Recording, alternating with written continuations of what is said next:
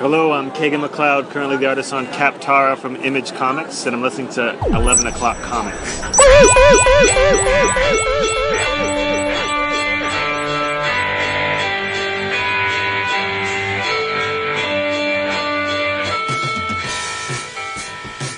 Oh, that was a frickin' strong one. My meter said, ouch. But that's okay, because it's better that the meter says ouch. And then instead of the meter saying, what? Did you say something? That's not good. Never good. It's never good. No. I am stunned. Shocked even. That I have watched more Punisher than you. Yeah. That should not Yeah. be. What what universe No. are we living in? Well, it's it was the universe of you know we we have a four day weekend coming up, so it's just Oh. we'll we'll save it for that. So I won't spoil it too bad, but Oh, I appreciate it.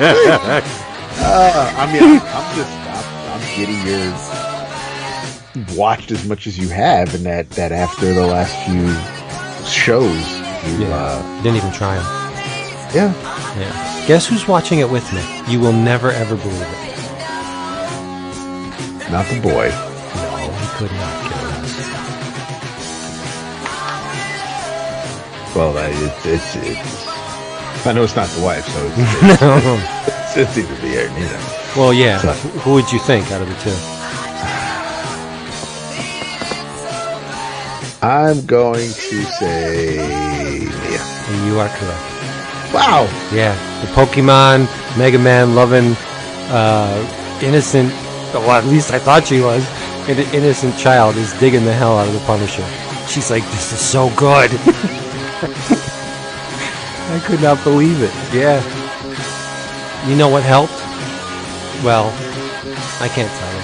But there's a character they include that she completely gets. Yeah. I, I- Yeah. oh, really? Yeah. Okay. Yeah, she gets this character. I can't wait till after you watch it. I'm stoked. I'm. I'm Yeah. really looking forward.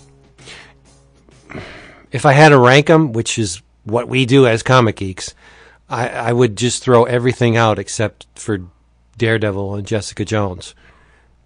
So is it is it what people have been saying? Like it, it's it's on par with that first season of Daredevil. Oh yeah, definitely. I was going to say I like it better than Daredevil, but I haven't seen the whole thing yet, so I can't really say that. But it's it's very much on an even keel with the first season of Daredevil. I didn't like the second season, you know that. Uh, so no, it's very good. And so far, no Rosario Dawson. So aces. That wow. So far, anyway. I'm surprised she hasn't had to stitch him up or anything yet. Okay. No, no, he does that himself. Of course he does. Yeah. He doesn't have a very wide range. This uh what's his name? Burn Bernthal? The guy that plays Punisher. Yeah. Jon yeah. Bernthal. Bernthal. It's not a, not a very uh, expansive uh, display of emotions, but he's good. I think he's good as the Punisher. He certainly looks like the Punisher. Mm-hmm. Yeah, he looks like Frank. Well- he could a little bit more handsome, maybe. He could be, but you know, because Well, you figure Frank is Frank has seen some things, been through some things. Um, Well, the- when, when Jim Lee drew nose is a Frank, plus. he was super uh, handsome. But right, Who? Jim Lee. Yeah, Jim Lee. Yeah. Oh, Jim Lee one, yeah. Yeah. Um, and and even um, know, the the the Jim Mooney version, the Al Milgrom version. I mean, that was pretty much in in that John Romita Senior mold, but uh, the Bradstreet covers he wasn't super attractive there. El Vomito. Um, and and I mean, and and and Dillon had had his look for him, but uh, yeah, and and I mean, what what what Parliament's doing now with, with the platoon and and making Yeah. him a little pretty. yeah, yeah, yeah. I think Dillon's Punisher's handsome. I do too. Yeah, yeah. While we're on the subject, Jason says you and I like to riff when we do this ourselves, and it's true. Um, I think it is true. It is true. Aside from if you sequester all the Punisher covers that were drawn by Mike Zeck, because I think those are in a class by themselves. Yes. Yeah. What What is your favorite cover Oh, from the Punisher? oh man. Um, Bradstreet did have some. He had some nice covers, but I don't know if there's really any that were iconic. Um, I do have one variant cover that Steve Dillon actually did Ooh. from early in the uh, in the second Marvel Knights volume after Welcome Back Frank. But I I like I kind of I, I it's weird because it, it was always an odd. Co- I like the first cover that that Klaus did for the first issue. Mm-hmm. Strange cover though. It was he's Yeah. fire escape. That, a bazooka? It was just. You know you're gonna Um, fall if you shoot that, right? It's like, hopefully he's in mid mid jump where he's about to go through the window. yeah. Uh, what do you have? It's it's odd. It's not a great cover, and I don't remember who drew it. It could be a Jim Lee, but I'm thinking it's not. Remember when um, Frank uh, retreated to suburbia, and it's the one where he's cutting the grass with the lawnmower, and you see the it's oh, that's yeah, that's from Psychoville USA. yeah, I love That's that from cover. that's from uh, that's from Warzone. yeah, love That's at that the second or third arc. That's Yep. that's that's a Mike McKone cover Okay, Mike McKone. with the uh, and that arc was uh, written by um, Abnett and Lanning. Yeah. That's It's a great I. I, I don't know why I like that cover so much. I just do. Because it's like fish out of water. You have this guy grass, who's going against the grain, and Yeah. you see the skull. It's Yeah, great. I love it. He's he's more comfortable in steamy, sweaty jungles dodging bullets and then you have them in a backyard cutting the grass, you know? It's it's a great cover. I love it. And the other covers where you know he's on the couch with his family, and, and Right, of course right. now now you're breaking up again. That's okay. All right, We'll fix it. Okay. Not, not really. You you get what you get because this is what you get, and it's eleven o'clock comics, episode five hundred and eight, my friends. Damn. And I am Vince B. you are Vince B. I'm thankful for that. Uh, I am also David A. Price. forever and ever. And I am what? What? what? Oh, that's right. There's Crickets. nobody else here with us this week. Jason is on vacation and can't be here with us this week because he does not want to risk the wrath of the woman. I don't blame him very much. That's true. Yeah. I mean, he's got to do family things once in a while. So, uh, here we are. David and myself, we're going to bring it to you old school style. It's bullpen bulletins all over again. And that's okay, right? I think that's all right. I like it. I'm comfortable with it. And you know what I'm very comfortable with? I'm very comfortable with getting my boxes every month from Discount Comic Book Service. It is a treat. It's like Christmas. I only do the once a month shopping or shipping. Well, there we go with this wine already. I I only do once a month shipping because I like to anticipate things. Like David is so famous for chiding me uh, about not tracking packages. I, I don't want to know, like when the discount comic book service message comes and says, Hey, your package is on its way. I almost get like salty because I don't want to know but I don't. I really don't. I, I like to come home and go to get my mail and walk up to the front stoop and see, oh my goodness, it's a box of comics. I didn't even expect this because it's a surprise, right? But anyway, I like getting it from Discount Comic Book Service because they are the absolute best. Where can you find them on the web? DCBService.com. You can get everything you can find inside that thick ass previews catalog for a mere fraction of the price, such as from Chapter House Publishing. It is Fantomah. Yes, that's right. Fantomah is a reimagining, I think, of the the famous uh, Guardian of the Jungle, as um, created by Fletcher Hanks. So there's a kitsch factor to it. There's a real wonky, uh, off kilter indie uh, vibe going through it. I haven't seen it yet, uh, but I'm hoping for the best. I mean, if you're going to take, um, she's not iconic at all. If you're going to take a uh, fan favorite character like that, reimagine it in the modern day, I'm going to be along for the ride. I did not get in on the single issues of this book, which is why I'm giddy that Chapter House has decided to collect the first arc or so into a trade paperback with a cover price of what? Nine ninety nine.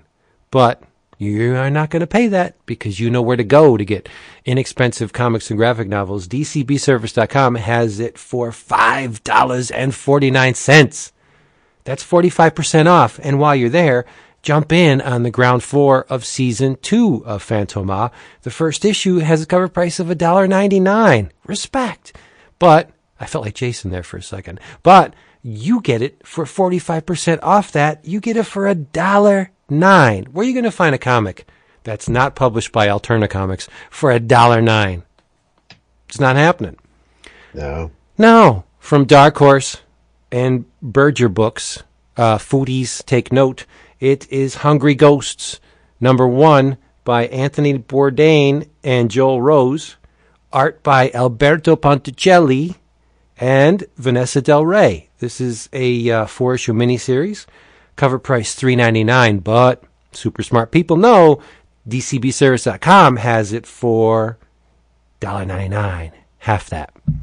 Last but not least, it's DC with Jack Kirby 100. You get all of the specials that they recently released the New Gods, the Newsboy Legion, Boy Commandos, uh, Sandman, Manhunter, and Darkseid. All that good stuff. One cover, sixteen ninety nine cover price. But that's not what they're going to pay. Do you know, David, what they're going to pay? What was it again at retail? Sixteen ninety nine. Eight ninety nine. Eight dollars and forty nine cents. You were close. Oh. I'd give it to you for that. That You, you could pay fifty half. cents Okay. more. It's okay. Um, so you save half off the cover price. My goodness, go there. DCBService.com. Just, there's really nowhere else to go to save this kind of money on your books. I, I raise my glass to them. Nice. Here's the part where you say, "What's in that glass?" You know what? I will. I'll I'll I'll take over for Jason tonight. Vince, Yes, my friend. what are you drinking this evening? I bought this, even though I'm drinking it. I bought this for you because this is from Yellowtail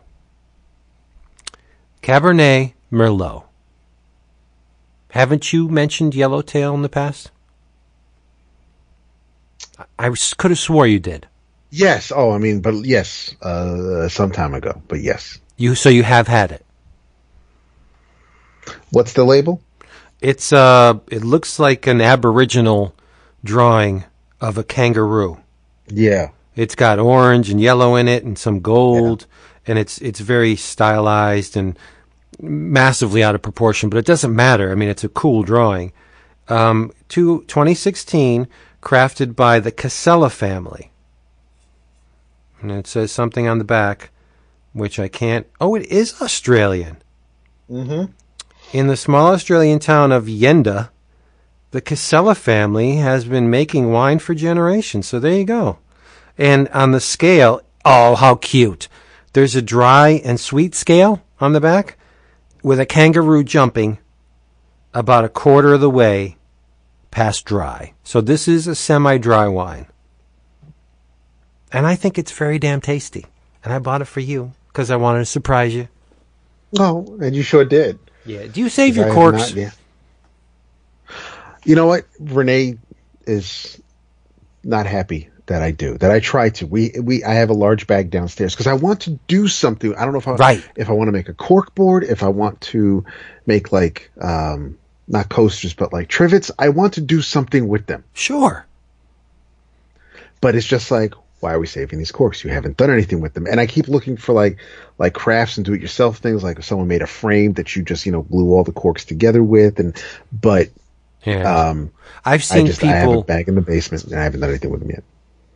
who they'll buy like big ass goblets, and they Mm-hmm. just, they just throw a bunch of corks in it and put it on their like living room furniture. Yes, just look at how much something to look at. Yeah, yeah. It, it's I, I when I when I open a bottle, Look how much I drink.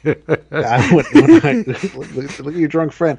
When I open a bottle, when I close it, I just turn the cork over and shove it in, and then I put the bottle mm. away. My wife hates that, and and we have we have it. silicone stoppers, and and she'll use those over all the you know she, and and so if if I open up a bottle of her wine, I know not to put the cork in it. On the times where I absentmindedly do, then I see the cork like either tossed off onto the counter and replaced with her stopper, or I just I, I should just know better. But um, I would keep doing it if I were you. because because you want to see her kick my ass, I get it. What are you drinking? I am finishing this bottle because I called the liquor store we usually go to, and they are open tomorrow for a few hours, so I'm going to restock the cellar. I am finishing a bottle of Robert Mondavi Private Selection, aged in bourbon barrels, Cabernet Sauvignon Yo. from Monterey County in the year of our Lord 2016. Wow. See, I I made a very special trip to the wine store, and I I had it in in my mind to get something aged in like the whiskey or the bourbon barrel, and they have nothing. In in Yeah, my it's. I don't. what's wrong with them? I don't know if it's a se- for some of them. I think it might be seasonal, but you should be able to find Apothic Inferno. I, that's what I was looking for because somebody just put it on they the didn't have it. right. They put it on the what was it, the Facebook or the Twitter or something? No, One on of our Twitter, friends. um, our boy, our boy Cliff. Yeah, Cliff did it right. And I said, okay, that's going to jostle my memory. I'm going to go and get this apothic stuff. And they didn't have it. You Maybe- should also get. My place Uh, you should sucks. try. Um, no, they don't suck. You should um, because a lot of places have a distributor, and some of those distributors don't get things from everything from everybody. They don't get everything from everyone. So if like um, you might just get Apothic Crush, whereas some of the other places might get Apothic Red or Dark or Inferno and Inferno. You know what so, the problem is though? I go to I go to an annex of this store. The one in Scranton is small. The one in Clarks Summit is huge. That's like one of the main bases. It's three times the size of our store in Scranton. So if I want to get this stuff, I should make the trip to Clarks Summit because I know they're going to have it. But I didn't have time tonight because I like I you know stuff happened. But anyway, mm-hmm. maybe so I'll have time. Maybe over the weekend I'll stop in the Clarks Summit store and I'll get some apothic because anything with that little extra bourbon or whiskey is the same thing, isn't it? Bourbon and whiskey. No, Bourbon is bourbon is American whiskey. right? Okay, so anything with an extra kick for the same or a little bit more money, I'm okay. I'm okay with it. I'm good. you uh you might and this is something that cliff and i and uh carl slaminski were talking about on twitter you might like um any of the reds from 19 crimes which is also based in australia Cool. the the bottles are pretty cool but the the labels are all um mugshots from the from the criminals that the english sent to that penal colony known as australia. Our buddy Roland's a And- criminal. That's what it is. and it's it's it's and the 19 crimes are those those 19 crimes that that you were um that you were punished for uh that would cause you to be sent away. So uh but but their their reds are fantastic. I, I and they go down real easy you will finish a bottle while we record I know that's the problem. I started early Yeah. because um, i did too Yeah. The one of the things we're going to talk about tonight, probably the first thing, I had to make a special trip to get because yes, I'm a dcbservice.com customer, but I like to hold back on some things that I know the the, the local shop is going to have, uh, such as special events. Um, DC or Marvel special events. I won't get those through DCB service. I'll make a special trip to the comic shop because I have to admit, part of me misses the weekly trip to the shop. And uh, so on this book, I did not order it, and I made a special trip to the comic shop, uh, specifically Comics on the Green in Scranton to get a copy of Doomsday Clock number one. Ah. Yeah. Uh, And I, that I, we we're going to start with that. yeah, if you want. I kind of jumped ahead. Do you have any thank yous? Oh, um, no. All right, so let's do this. Doomsday Clock, number one. I um opted for the extra fancy schmancy lenticular cover because I'm uh, very much enraptured by lights and motion. so I had to have it. Did you see it? The the lenticular cover? I did. Somebody, uh, somebody on Twitter went to the shop and picked up two copies, uh, the, the main cover and the, um, the lentic. So I did get to see the, the Trinity logos inside the, uh, in, inside Rorschach's mask. Yeah, it's pretty cool. And and the thing I like about it uh, is that it's actual Dave Gibbons art. Yes. Yeah. They used the, uh, they used Gibbons art for, um,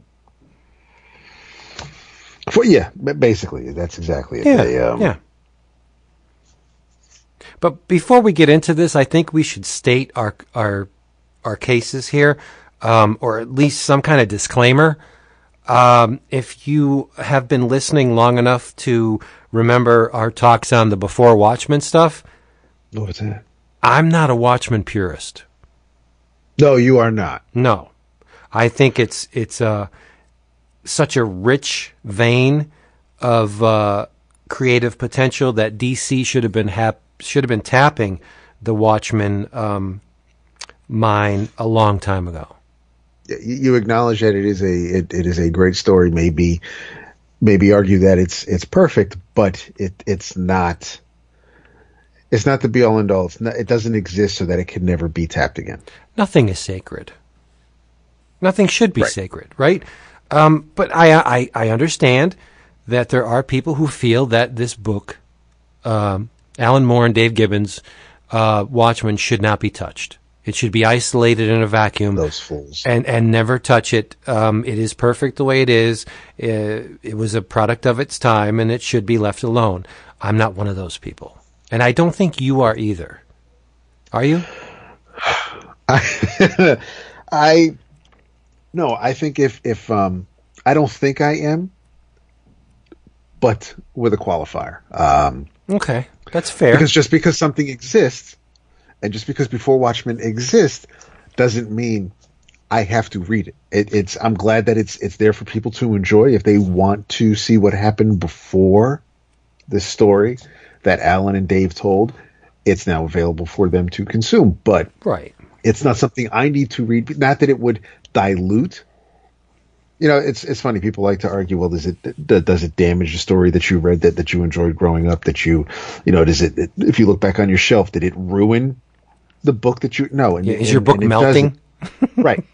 But it, at the same time, I don't, I don't want the story I enjoyed diluted or warped because it's still be, because I am a comic book reader and the way I enjoy my stories, I you know it, it, there's a whole thing about continuity and and and how things fit and. Not everything is a standalone throwaway story. It, this isn't the Silver Age anymore. We got done talking about Superman a while ago, so it's it's this is still it's the before Watchmen stuff is based on something that these stories are taking place before a story that came out before this story was when it was published. So it, it's it, it's just one of those things where I everything I need are in those twelve issues by Alan and Dave. I don't need anything beyond that, and and uh, for me to, especially because this is the sad part of it, or or the dirty part of, of knowing about the business side of things. And it's like, listen, it's there. It's DC's to make money from and, and off of. And, you know, like Vince always says, don't give your shit away and screw Alan Moore for giving away his ideas to DC for now having, now they can do this with it. But they, they obviously can do whatever they want Yep. with their property. And, and they did. Uh, but it's, it's one of those things where, um, Go ahead. No, finish. I have I have a complete thought that's predicated on something that you said, but not what you're saying now. So I'm just go, keep going. it's it's a um it, th- those 12 issues i find a way out i don't need to know anything that, that that came before it and and because of the whole business side of things and it being a cash grab the fact that alan and dave really weren't involved in telling these stories of these characters that they in air quotes created i it, it's one of those things where you know why would i why would I want to read something when, even though, you know, I'll read years worth of Amazing Spider-Man. It's not like Stan and Steve are still writing, they're working on the stories that I'm enjoying now. I mean, they're very, very far removed from it. But so Watchmen is a weird thing for me where I don't, um, it's not necessarily sacred. What I have, I enjoy. And, and the fact that I'm not, I'm not throwing a pox on anybody who enjoyed before Watchmen or deign to pick it up, but I, I'm, I'm fine with what I know based on the original story. Right. What I was going to add was I find it ironic that you um, brought up my "Don't Give It Away" in in comparison with Alan Moore on Watchmen, when these ideas aren't really his. Exactly. Right. Right? They're they're Charlton characters. Charlton character. But that's the thing that Alan Moore does exceptionally well, probably the best um, ever, is he takes existing concepts and makes them far, far better than they originally were. Um, and if you look at his back catalog, I think his his proudest moments or his his his finest achievements are exactly that things that he has appropriated from other Yes. sources and made better. Watchmen Right. being the, the the top of that mountain, Swamp Thing, um, League of Extraordinary Gentlemen. yes, the League, um, the uh, Neonomicon, and um, the, the the whole Lovecraft um, appropriation. That he takes things and adds that special Alan Moore sauce that nobody else knows the formula for it. And you know, if even if they did, they could not reproduce it to taste as good as the dish that Alan Moore serves up on a constant basis. He just makes things better his his original like even his Green Lantern stuff that he did they're great stories but he just he he finds the thing that makes these properties work and he puts a totally unique spin on it and makes it his own and in in in his wake everything has changed um I know Zach is gonna you know cry foul at this but Rorschach is a far better character than the question ever was. no, it, it, that's just how it like it is. But I think it, it's but but is that because Rorschach only exists in those twelve issues? I, yeah, yeah okay okay and any before Watchmen issues, but whereas everything you anything you could get about Rorschach happened in those 12 issues of Watchmen.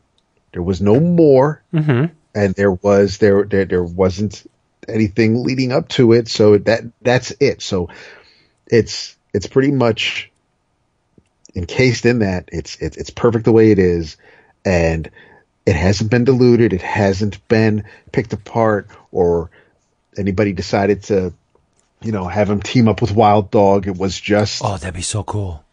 It would be. It's just, you know, anything you want to know about Rorschach, it's just in these 12 issues. This is all you got. Whereas with the question, you can read the Ditko stuff, you can read the O'Neil and Sienkiewicz stuff. You can, re- I mean, there's, there is, uh, Sienkiewicz did the covers, but, but the, the, the Cohen stuff, there's just, They're great covers. there isn't, um, there, there, or you know Renee Montoya might be your cup. So it's just it's one of those things where you know you have a lot of question to choose from, and, and there's going to be some highs and lows. Whereas with Rorschach, it's this is all you have. So I don't disagree with you that Rorschach is a better character, um, but Rorschach hasn't been picked apart the way Vic Sage has. No, and characters are like costumes. Mm-hmm. When when Alan Moore wore the the Rorschach costume, that was his interpretation of a character that that okay he took from part from the past, but mostly you know tweaked it in order to fit within this narrative that that he had devised. But that's him in the the costume. I don't cry foul when someone else comes in and puts on the costume. The character's not going to walk, talk, act, breathe, fart, scream, die like they would when Alan Moore was wearing the costume. But that's the good thing about it, right? That that how many different creators have worn the Spider-Man costume? They all have different voices or unique voices, and we we single out others as being, you know, more palatable than others, right? Dan Slott being the current dish that's very tasty, or at least he was. But I mean, you know, I liked it when Gerry Conway wore the Spider-Man costume. Most people liked it when Stan Lee wore the Spider-Man costume. But what I'm saying is the the the, the characters are just mouthpieces for the creators. They they can't do anything on their own. They're they're, they're inert until someone comes in, picks him up, and says, "I'm going to do something really special with this character." Um, I'm a, I'm a good writer, but as a human being, I can't help but filter some of my personality into this character, or or or tweak my sensibilities to fit what I think this character should be saying. But still, it's all it's all it all goes through that that screen of Gerry Conway or Stan Lee or uh, JMS or, or all the people, who, Dan Slott, who's ever worked on Spider-Man, they're just wearing the Spider-Man costume. I, I don't think it's a travesty that other creators have chosen to wear the Watchmen costumes. I, I, I just think it's cool.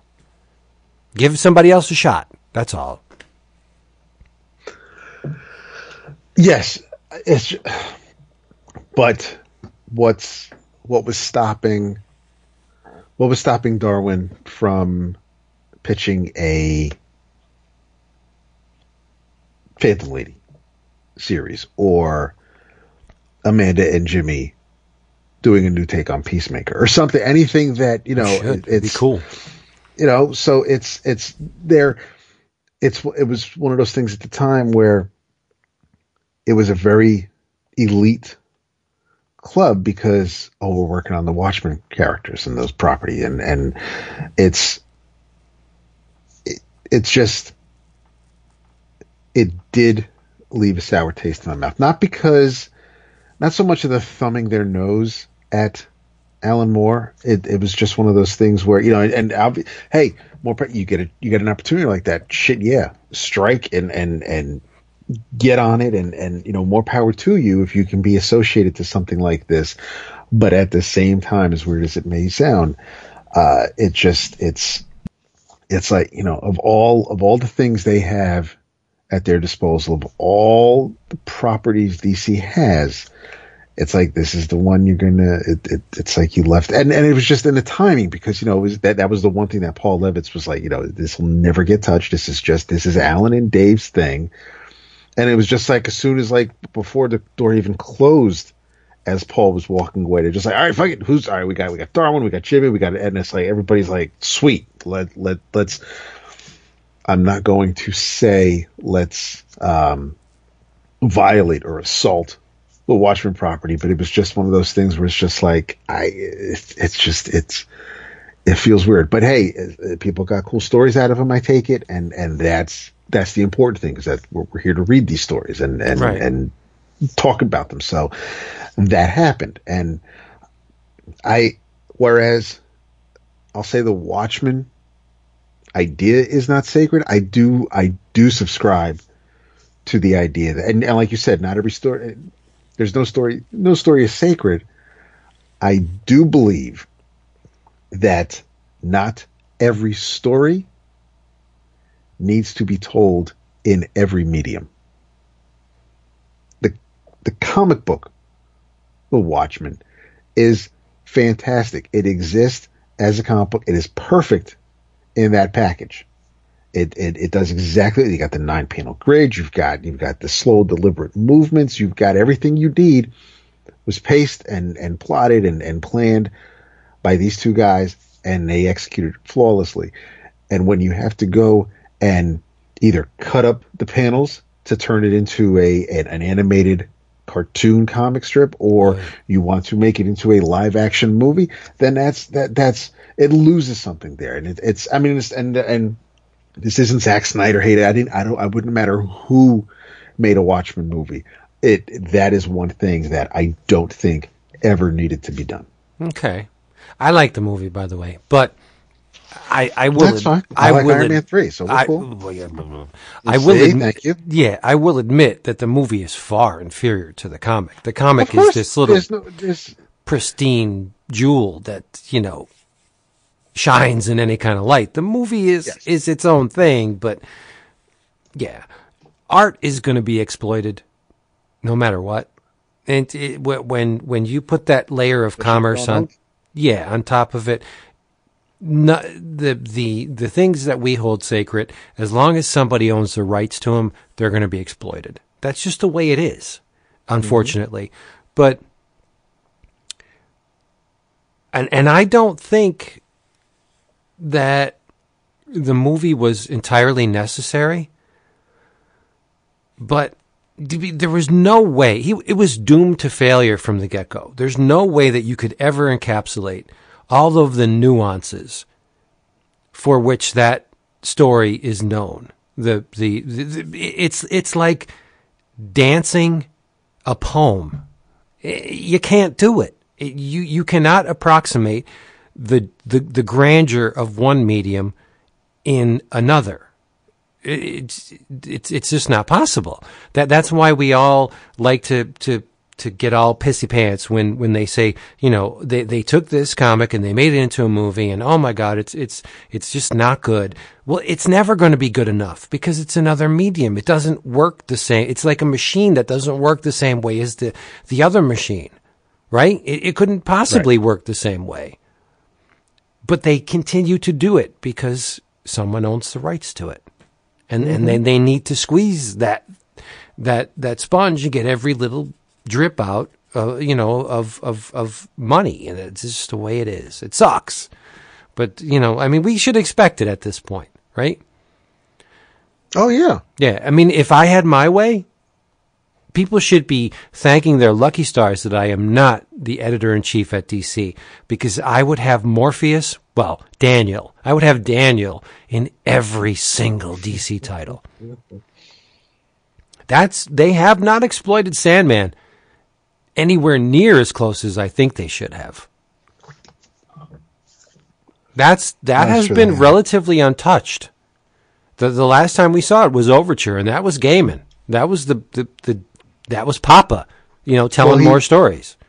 Well, didn't, didn't Daniel show up in Metal, or or, or the yeah? Did he show up in, in right? In, but again, I I just think it's because the floodgates have opened at DC. I mean, we're talking 2017. Sandman should have been exploited a long time ago. Sandman or Daniel should be like the Phantom Stranger. He should be trailing through every DC book. We should know. But they have a Phantom. They should use the Phantom Stranger. I mean, and on a different level. The, the Daniel does things the Phantom Stranger can't possibly do, or know. Right? Mm. Dan, Daniel should know things about Superman that the Phantom Stranger does not know he's privy to the dreams, so he knows what Superman dreams.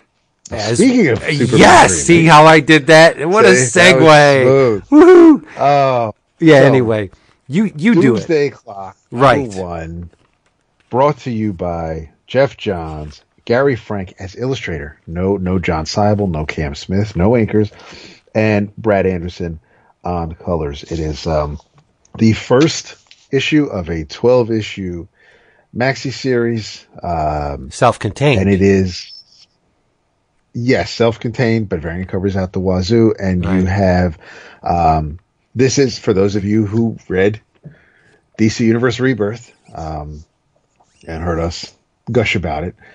This is um, you know, it's you've had teasers throughout the year, whether it's it's Saturn Girl showing up somewhere or the button, uh, but it was all leading to this, uh, and so it began today finally, and um, I think I think it absolutely looks amazing. Um, there's it's agree. it's it's Gary Frank with some with some nice nods to Dave. Uh, but the um, there's there, there's no mistaking those mouths or those eyes, and and Gary Frank just does a fantastic job. It it it, it does employ the nine panel grid for most ninety eight percent of the issue. Yeah. Um, there's there, there's pages that's twelve, um, but it's it's a um, it's I can tell I, I based on this first issue, I can see why it's going to be twelve. It, it's Oh, it's yeah. not it's it is it's um I'm not going to say deliberate, but it it's um there's the pace is not uh fast at all and it, it's it, i mean we're not talking about the sloth from zootopia but it's still the the there are moments where you're just like oh god why are we still on this page? But Yeah. um it's it's i i i like the mime. I like him a lot. Uh and you know what? I i okay. The i appreciate the tweaks. I i it, it does take place after the 12th issue of watchmen they're letting you know what's going on um in the time between number 12 and this issue number 1 uh they haven't they don't tell you everything flat out and and and I appreciate that. I I don't I don't I don't want to read encyclopedia for my first issue and and there's back matter which is pretty neat, but uh there's one pretty cool reveal that that happens early in the issue where uh, that's when I pretty much started to take notice. I'm like, okay, all right, they they're not Geoff Johns is not just going to he's not writing issue 13 of Watchmen. This isn't a straight up continuation. Right. Uh, and, and that's why I wanted to reply to him, but I didn't because I wanted to save it for the show and let him listen to it. But Jason sent us a message on the Slack and said, Yep. you know, I've read the first issue of Doomsday Clock, and I'm and these are his own words, so I'm I'm not paraphrasing. These are exact. Trying to do what Moore did feels like trying hard to be someone else instead of your own very accomplished self. And I and I completely disagree with that. I don't think Geoff Johns tried to be Alan Moore at all in this issue, other than bringing over the skeleton, uh, the structural elements of Watchmen. Yeah, the nine panel grid is here.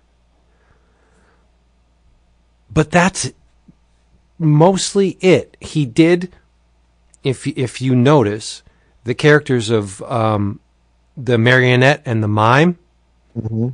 He did exactly what Alan Moore did for Watchmen.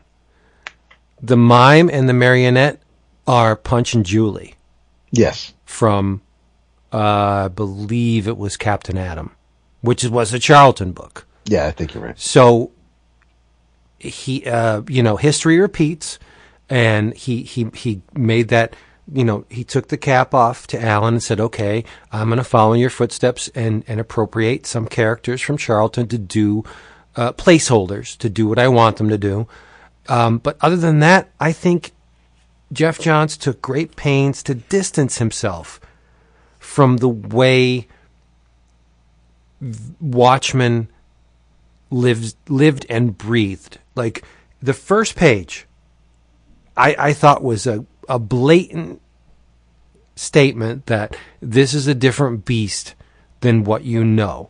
Like, yes, it starts with a very close up of the end is here sign, and it pulls back and it pulls back, and and the camera pulls back like we saw in Watchmen, but mm-hmm. it doesn't coalesce into an image like Moore and Gibbons did in Watchmen. Like when they pulled back in Watchmen, you saw something that took shape over a passage of panels, whether it was the button or a cityscape or something recognizable.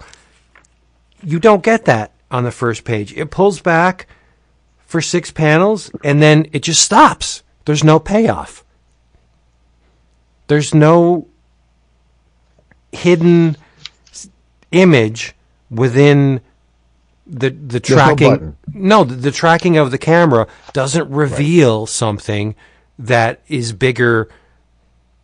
The, it, it, doesn't reveal the the macro and the micro. You know what I mean? It, there's there's nothing that is um, hidden from view, and then as we're pulling back, we see it take shape. That's what Watchmen did. There's none of that in this.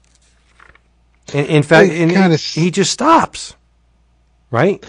At the beginning, I mean, it, it does kind of pull back on the last page of the issue after the the nightmare and and and uh, yeah, but it's not anything to. notable. But yeah, it's, it's just a room. Right. It's not. Yeah. As far as we know right now, yes, you're right. And and it's and so yeah, there isn't. Um, it's so to that, yes, no, I, I, I agree with you. I I, I get. Um,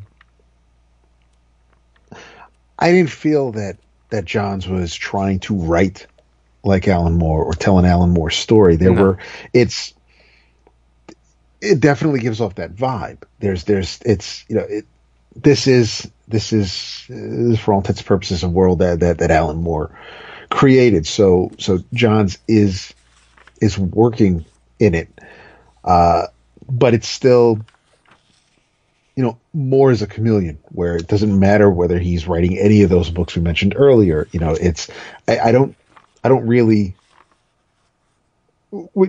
like Warren Ellis, you know you're reading a Warren Ellis comic book and uh, or a Grant Morrison comic book. You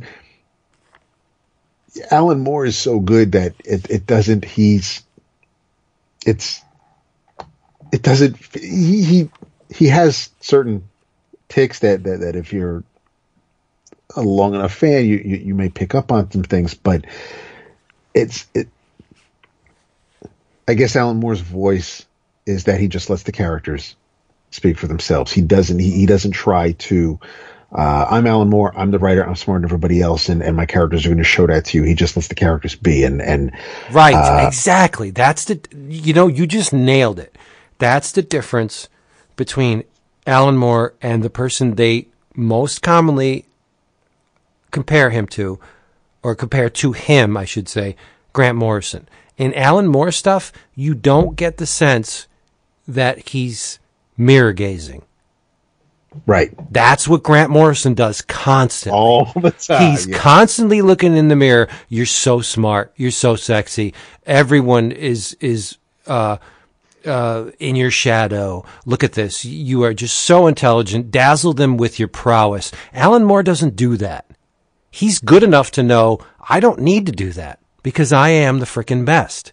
Where Grant Morrison still has this I'm so smart. You need to Google this reference because it is so archaic and so obscure that I pulled this out of a 17th century text that I found somewhere in a flea market and I'm just going to use it in my book. And you're dumb. You're dumb for not knowing that this exists. That's not Alan Moore. Right. Right? But I mean, you just nailed it. Well, I get it right every once in a while. You do the the um, I you mentioned Punch and Jewelee, my marionette, uh, and that when we when we meet marionette, um, we're shown the first uh, clue that that that everything you know, if you read those twelve issues, um, things aren't the same. Things right. have changed in the time that between between the end of Watchmen, which was the late eighties, and um, and we're now a few years after that. This is the, the this early to mid nineties, and uh, and I, I liked that. I, I, I just, I, We can spoil it.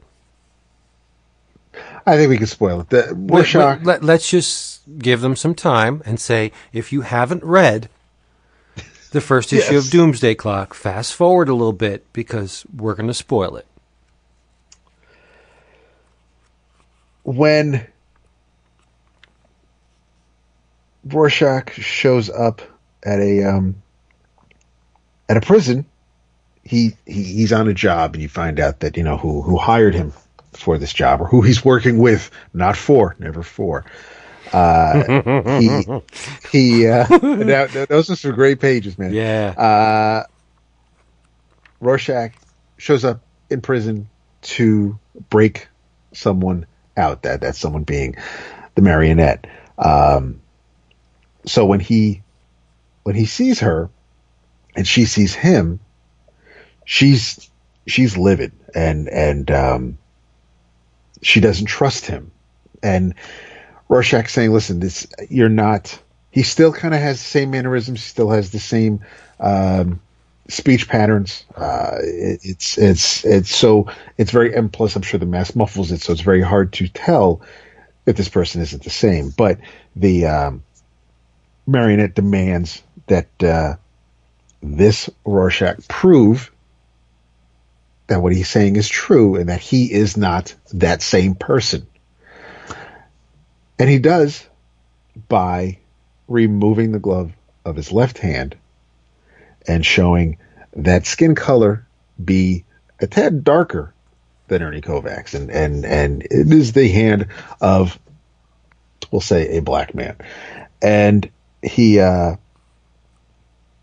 the he's he's telling her what the, he doesn't know what the job is, just that he she is needed, and her payment for this job will be the low.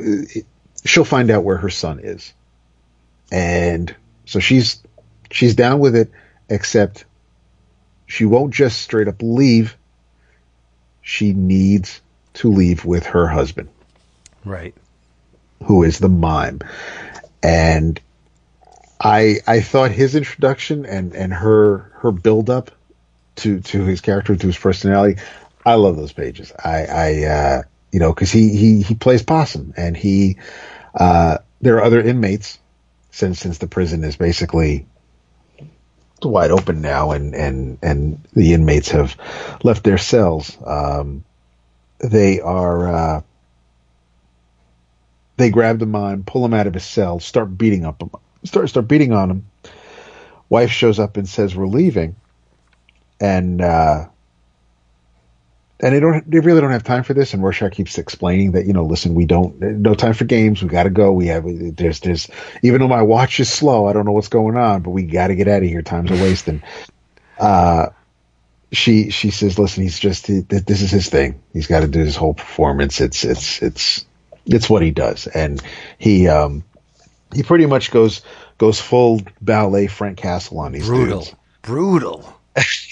Is- and and kudos to Gary Frank for being able to use just the the static images between the expression on my man's face, his body language, what he's doing with his hands to get the point across. She doesn't really need to tell you. She doesn't need to tell us what he's doing, what he's looking for. You can you know just based on on what he's doing that um and and uh, in that regard, I think Geoff Johns and, and Gary Frank work work well together. I, I don't know what the script was like. I'm sure we'll find out in what the eventual director's cut. But it's a um, Yeah. it's it, You know, it was. uh, pretty good I. I I have never considered Gary Frank all that expressive of an artist.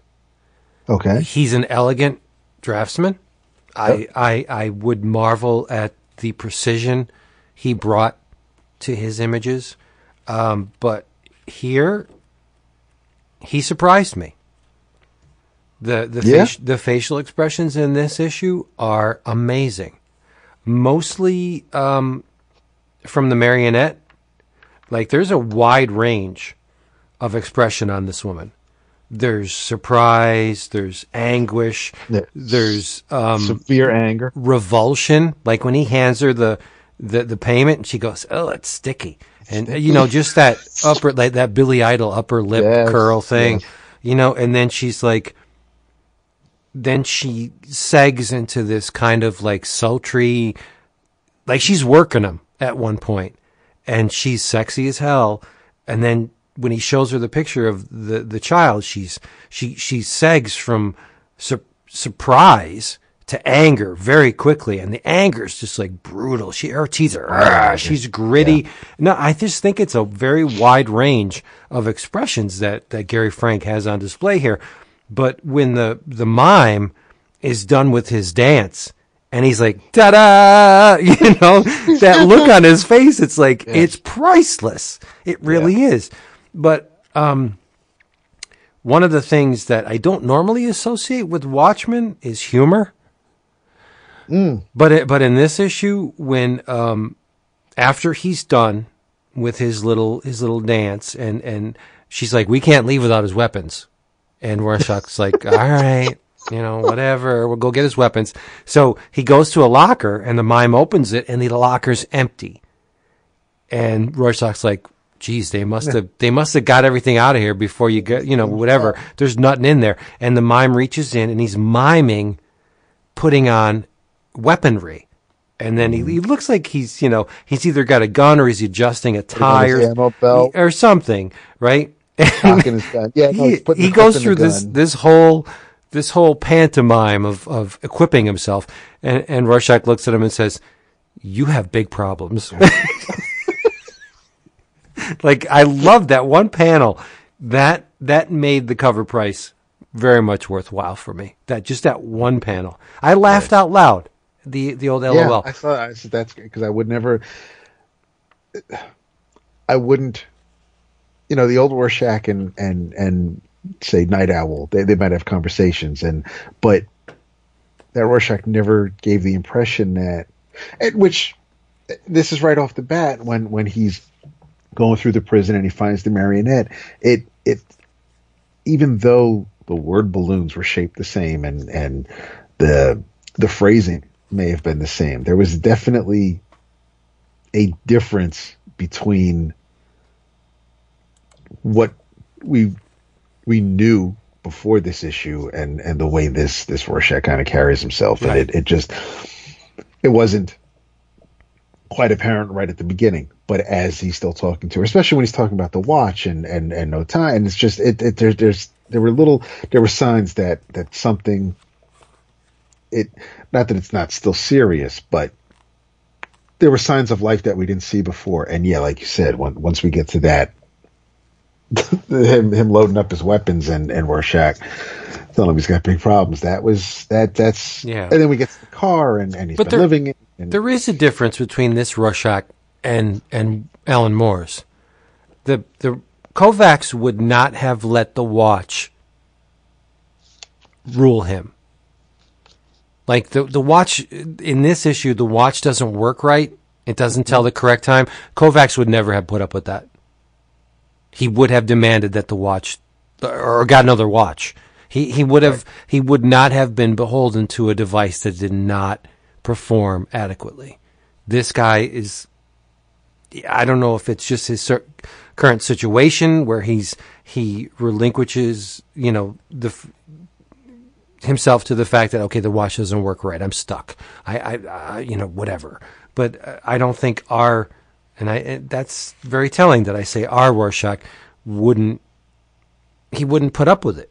He would just Right. get a watch from someone else, like like beat somebody down and take their watch. But um, Wi- and- we didn't set is- it up adequately. I don't think the um, the the the the framework of this thing is that Veidt's magnum opus, his um, attempts to unite humanity under the common threat of the alien menace, didn't go over as planned. right. Um, it's it's realized that it was a ruse, it was a lie, um, and uh, people are pissed off.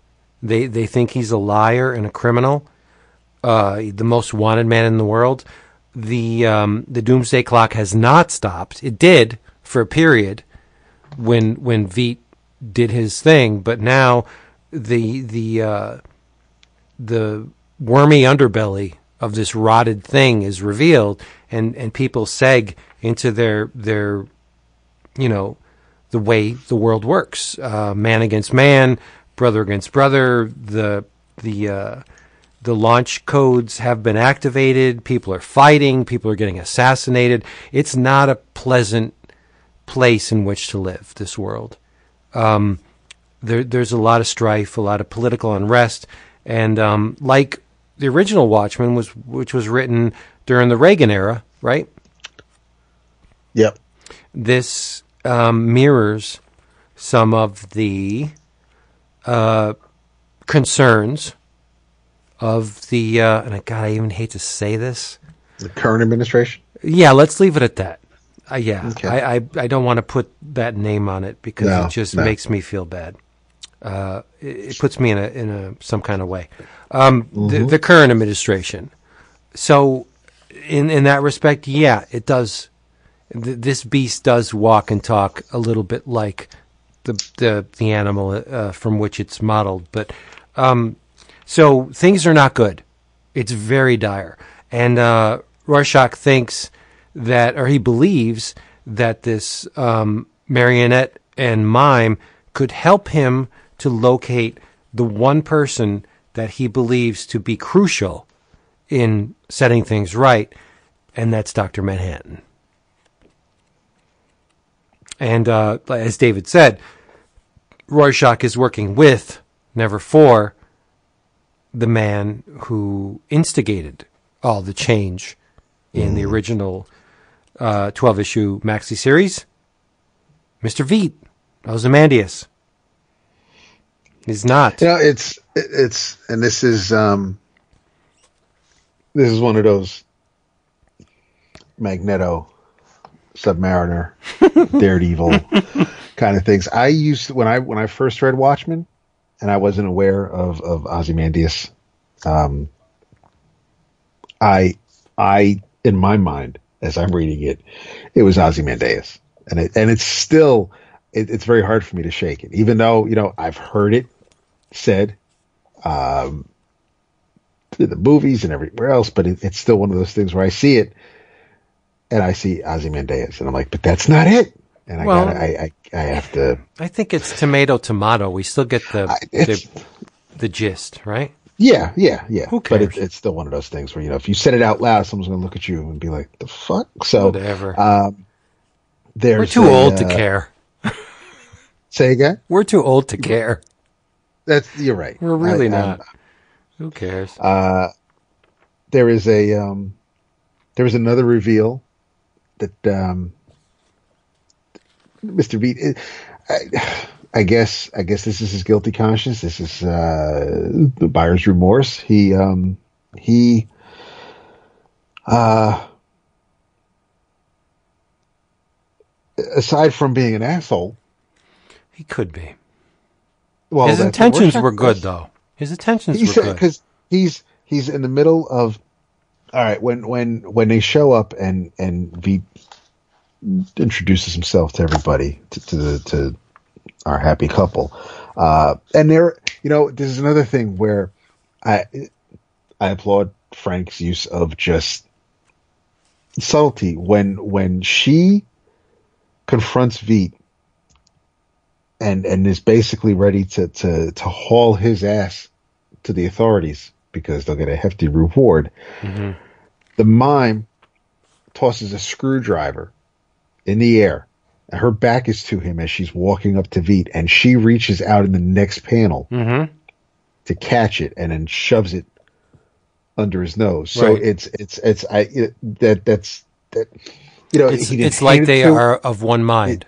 Exactly. Yeah. And and it wasn't it, you don't see you don't see motion lines. It wasn't connecting one panel to the next because they're on different they're they're on they're on uh damn, I can't even think of the word. They're on it's it's they're on the next line, so it's not like it's it's it was just one of those things where she's talking and you could probably just read the word balloons and, and see her face without paying any other attention to what's going on. But while that's happening, and, Rorschach looks at him, looks at the mime because he saw him toss the screwdriver. But it was, it, and and I think Rorschach's probably like the reader in that regard, where it's like, okay, well, that was impressive, and uh, she's she's threatening Veidt, and and um, he he says, "Listen, you know, I I um." While he's he, he's talking to her, he's also paying Rorschach a compliment, which um, which Rorschach is ain't got no time for that.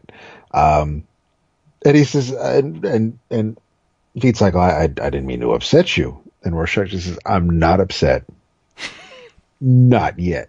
And when he says it, my boy's cat That's a lynx.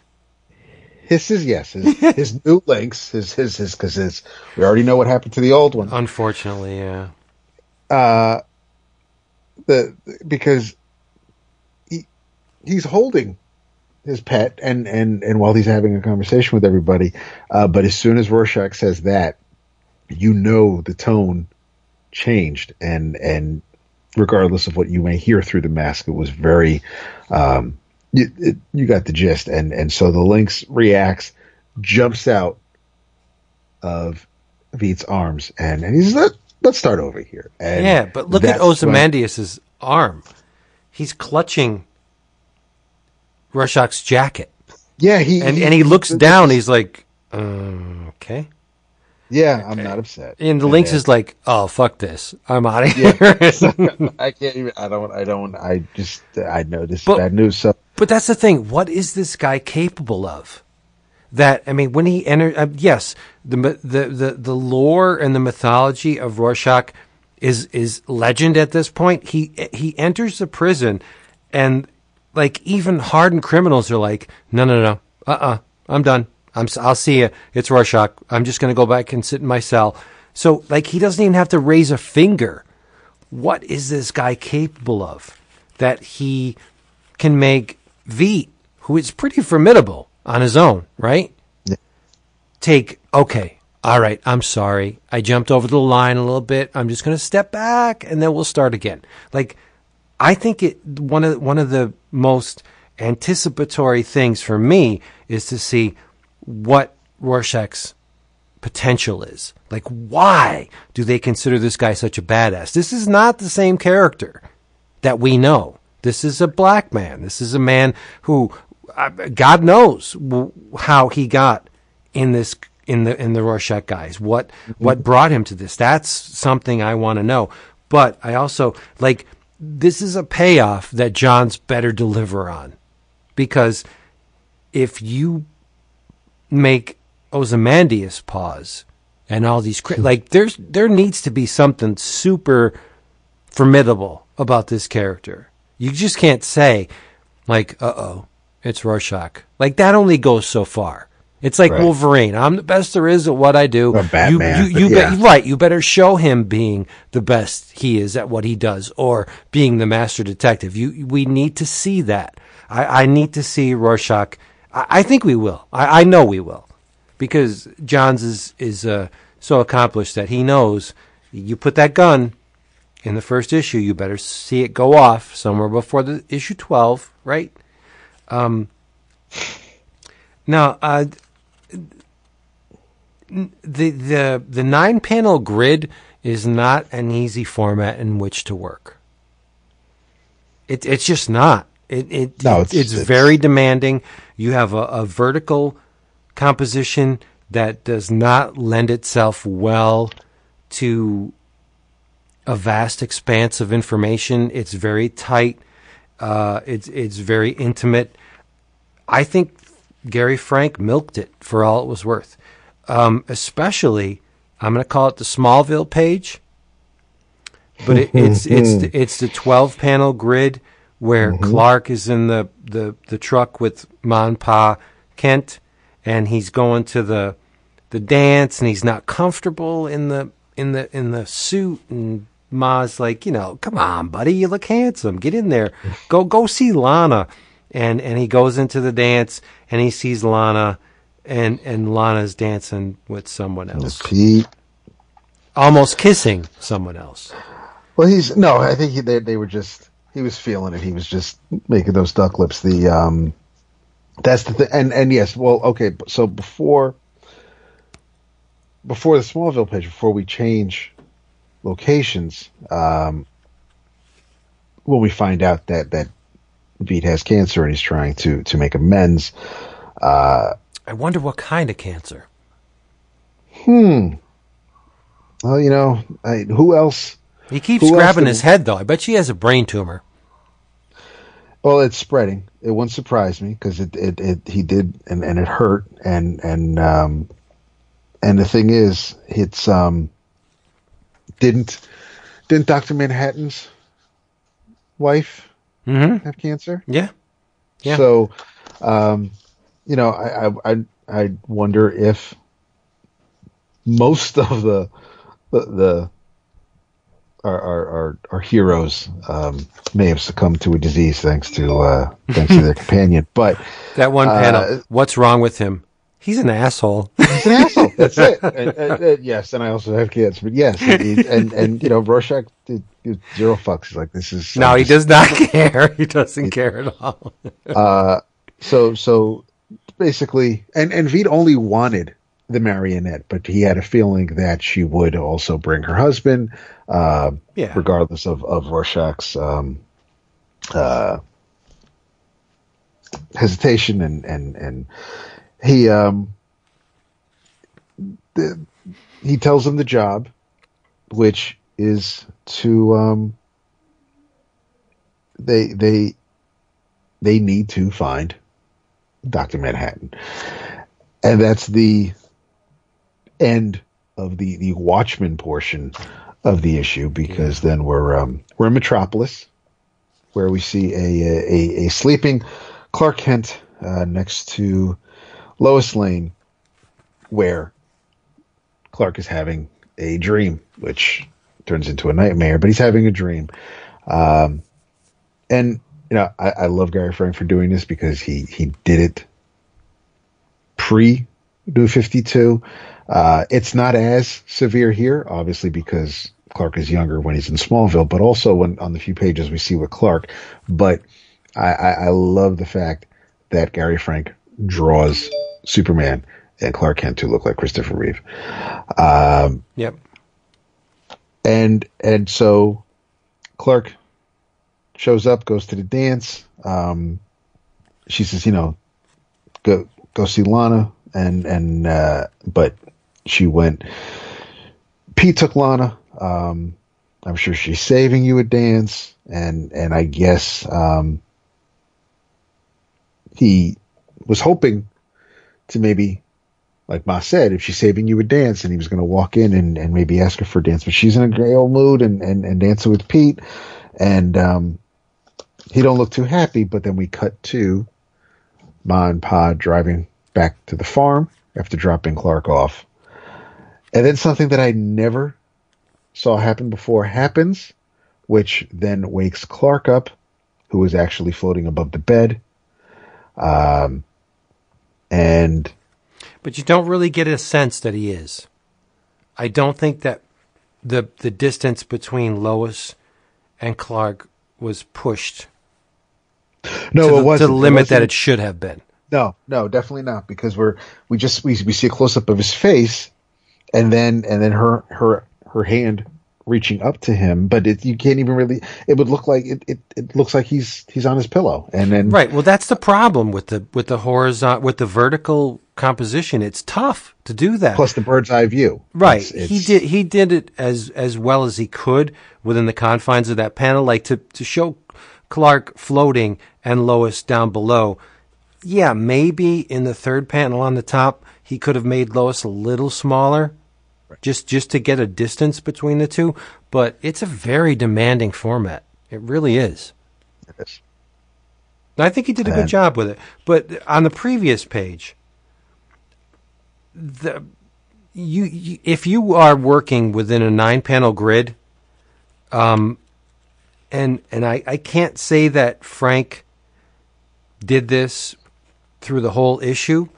If you're going to break character, let's say, and, and, and use a panel that's larger than those in the nine panel grid, it better be of massive importance. On the mm-hmm. page where the truck crashes, that's fine. You you take all those three panels and show um, a wide horizontal of that truck crashing. That is a big beat. But when when Rorschach and Marionette and the mime are are walking and they're going, um, it, it was the whole the whole scene with the left or the right tunnel. Yeah. Like the top panel, I think that's totally wasted. That that he used three panels to do that, where he could have he uh, he used one panel to do that where he could have used three.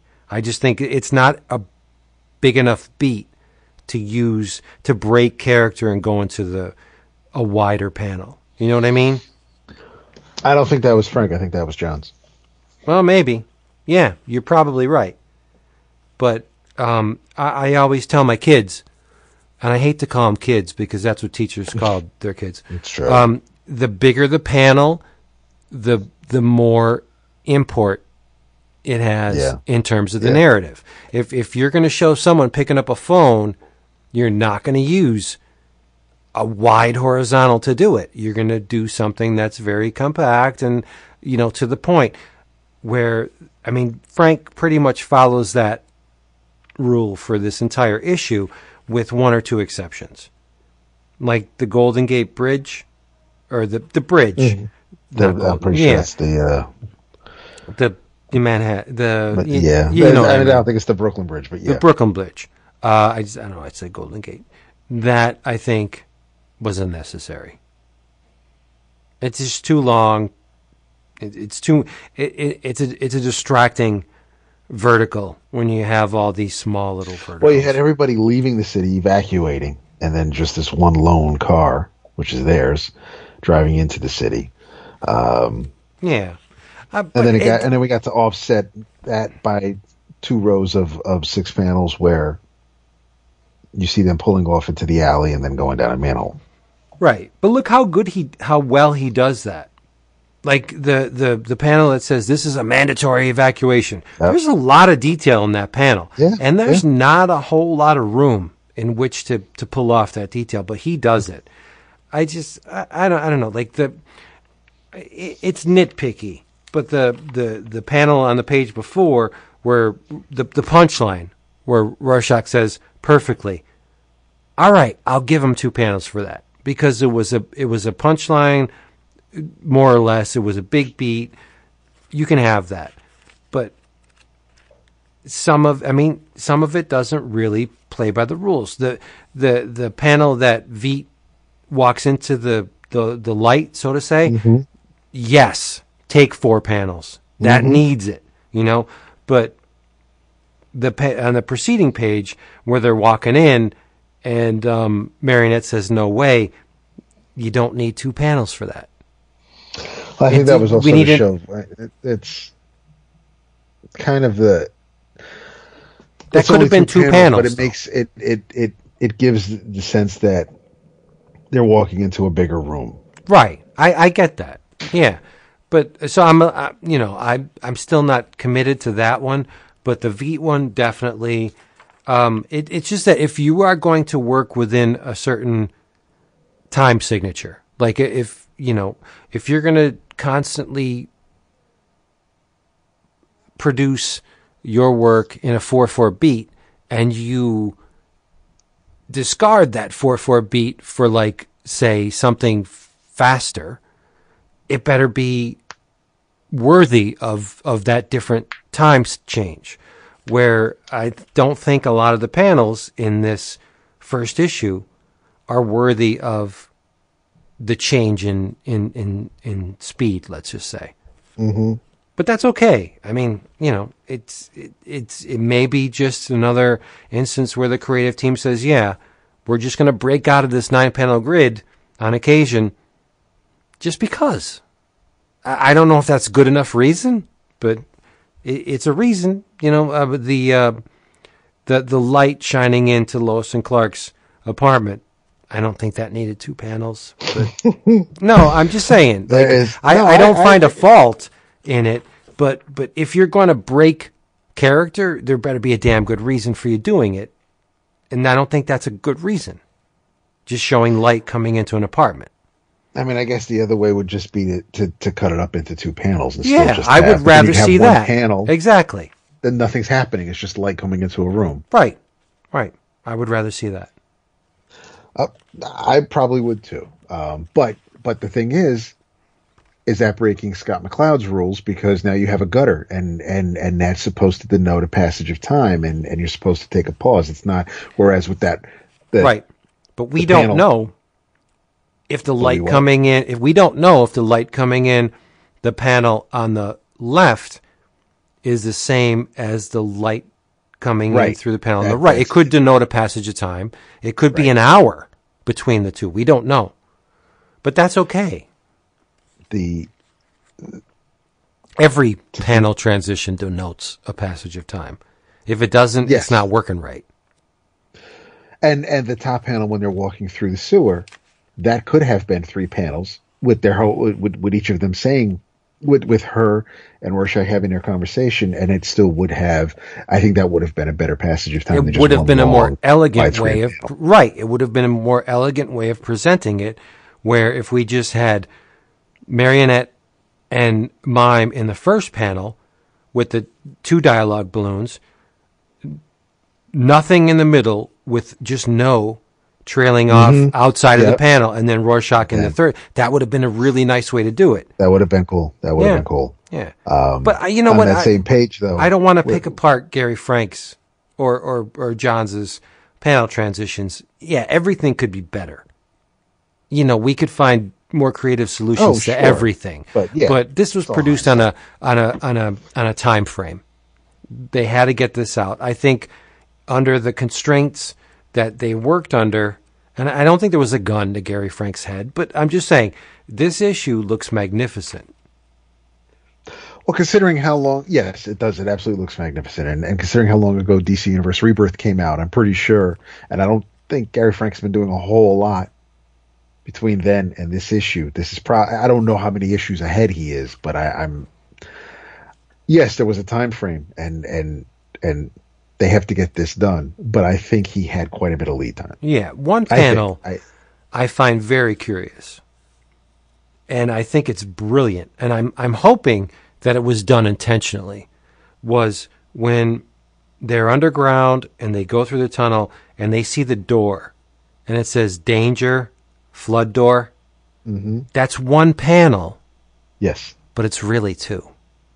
If you Yes. if you look if you look at the where the where the doors frame. meet, that's exactly the same. It's it's on a same a vertical line as the It is. panel transition below it.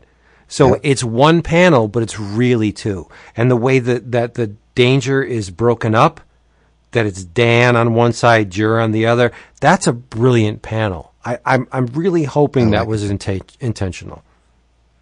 I'm sure it was. Yeah. No, it's all in all. I thought this issue was phenomenal. I, I it was are- it was far better than I ever hoped it would be. Same, same, absolutely. Uh, two panels that I get a kick out of, aside from the ones we mentioned earlier, the um, Rorschach telling the mime not to point imaginary guns at him. but but when when they show up at at Nite Owl's lair, uh, she Marionette is at the foot of the steps, looking up at Nite Owl's costume. And then the next panel, I love that Frank did this. It's like when she was looking up because she had her she, she had her finger up to her lip and or, or, to her teeth, doing that whole sultry thing.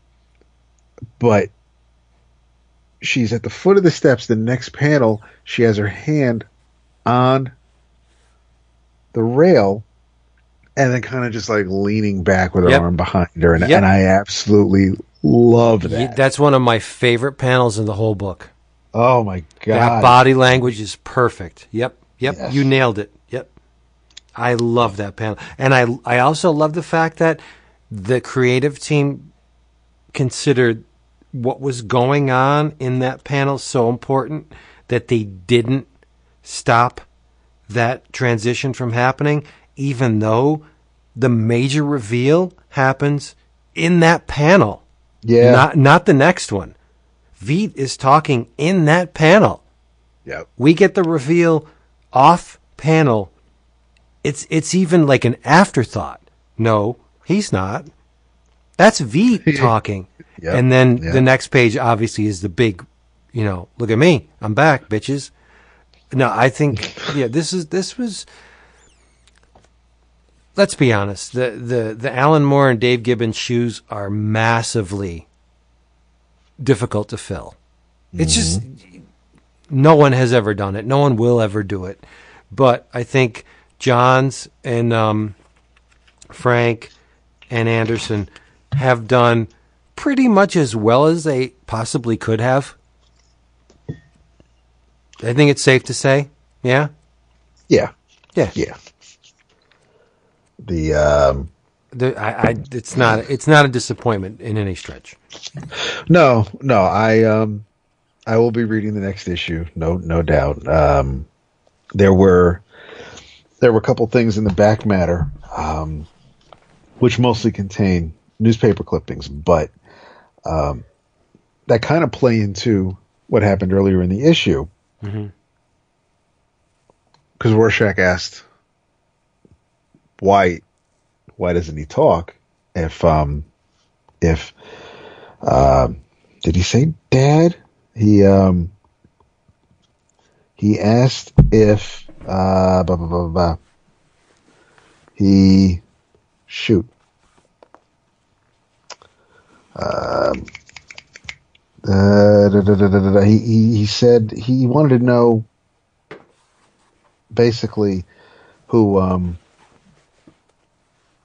who took Mime's tongue. And she says, you know, he, he did it himself, but there's a um there's an ad in the back with the newspaper clippings for um dad's combination plier, six tools in one. And there's also an ad for Schrodinger's clock and watch repair. Yes. and I mean, as well as Morning Joe's, which is where Rorschach was trying to get get breakfast, and that was a and and that gave you- and that was something that that that early internal monologue could have. I think it was very easy to think that that was the Rorschach we all know and love. Right. It was in the same voice. It was. Yeah. So But big picture, the before Watchmen stuff, there, there was very little. I, I shouldn't say very little. There there was a medium amount of risk with that. I mean, obviously, it ticked a lot of people, a lot of purists off that they were going back to the Watchmen well. But prequels are more easily ignored than sequels. I think the Doomsday Clock uh, creatively is more dangerous a proposition than before Watchmen, where the the prequels dealt in information that we pretty much already knew. We, by the time Watchmen happened, we knew where these characters were and who they were, and, and you know um, their their capabilities and, and things that led them to this time, and that was just fleshed out a little bit more in in Before Watchmen. Now this Doomsday Clock is a bona fide sequel to Watchmen, and I think the dangers, the creative dangers, are much more dire this time around than they were with Before Watchmen. So it remains to be seen how the fandom is going to accept this thing.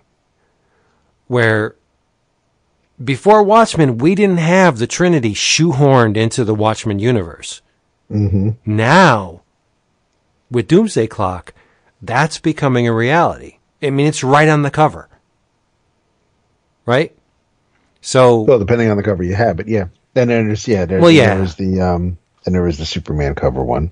Yeah, but but now this is the, the DC is saying no holds barred. This is in DC continuity right now. Look at this. Is it though? Because Yeah. I don't know. oh, I think and, so. And I say I say I don't know because how did that's not how as far as I know and and please tell me if if if I'm wrong that's not how I remember the Kents dying. no, no, no. You're right.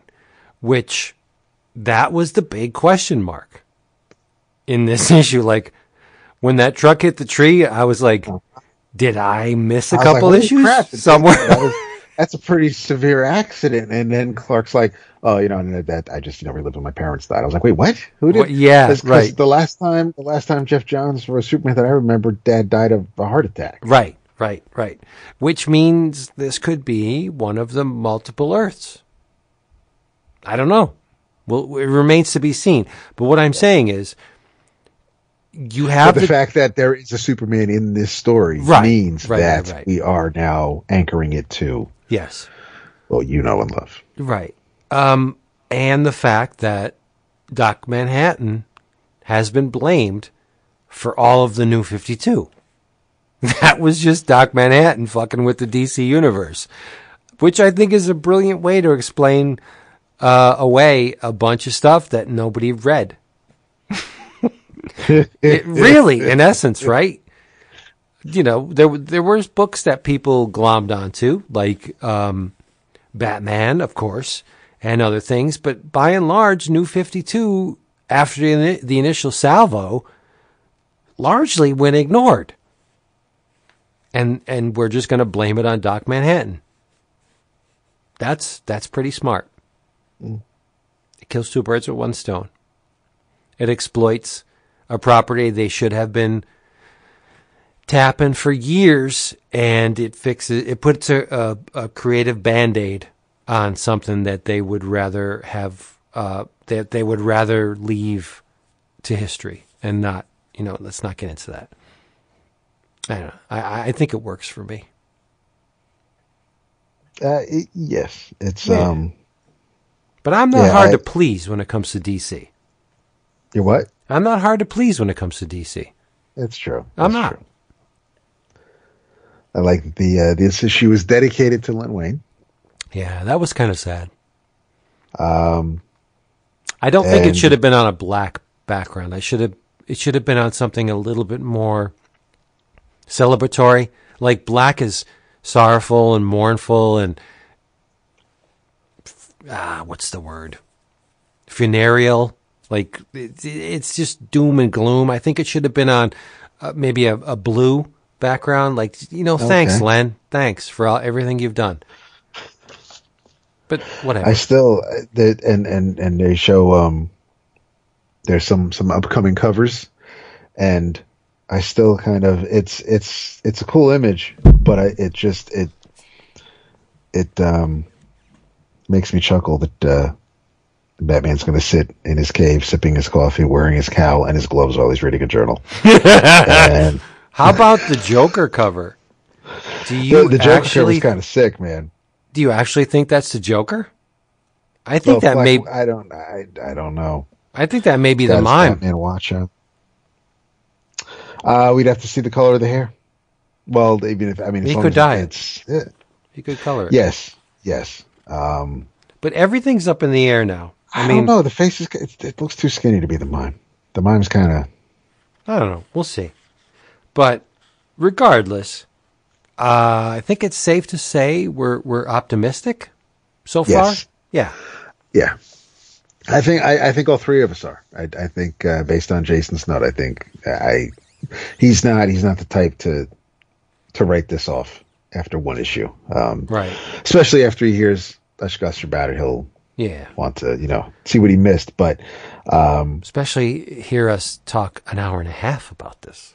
Holy crap! yes. and and, Yeah. and and we and and we didn't you know, Superman was mentioned, but it wasn't the burn Superman. But the uh, This is the Um, bird Superman, though. Come on. oh yeah, no, I Yeah. I'm, I, I agree. I, I like the um, the essential graphic novels checklist um, at the end, and there was um, there's a bunch of Justice Leaguers and some blonde haired dude in an orange shirt who doesn't look like any Aquaman in any movie that I'm about to see. That's not in mine. I just- Oh, that's I. No, I, I didn't go to a comic shop. I think at the uh, Oh, I think at the okay. digital. I don't think this is a Tyvek cover, but I was I was looking at the cover Yep. and the way the light hits it, it makes a vertical highlight on the issue, and as you bend the cover, the highlight trails across the front of the issue. I was actually mesmerized for a bit, like I lost myself in this cover. That's cool. I was just bending it and shit and watching the highlight just travel across the cover. I'm I'm I'm easily distracted by bright shiny things, and I am. I'll be honest. Uh, I th- I thought this Gibbons lenticular cover. This is just pretty amazing because it it it it it harkens to the time when Rorschach's face, the pattern did change and it's it's you know let's say current technology where I can actually move a piece of paper and get a different image. It it's amazing to me.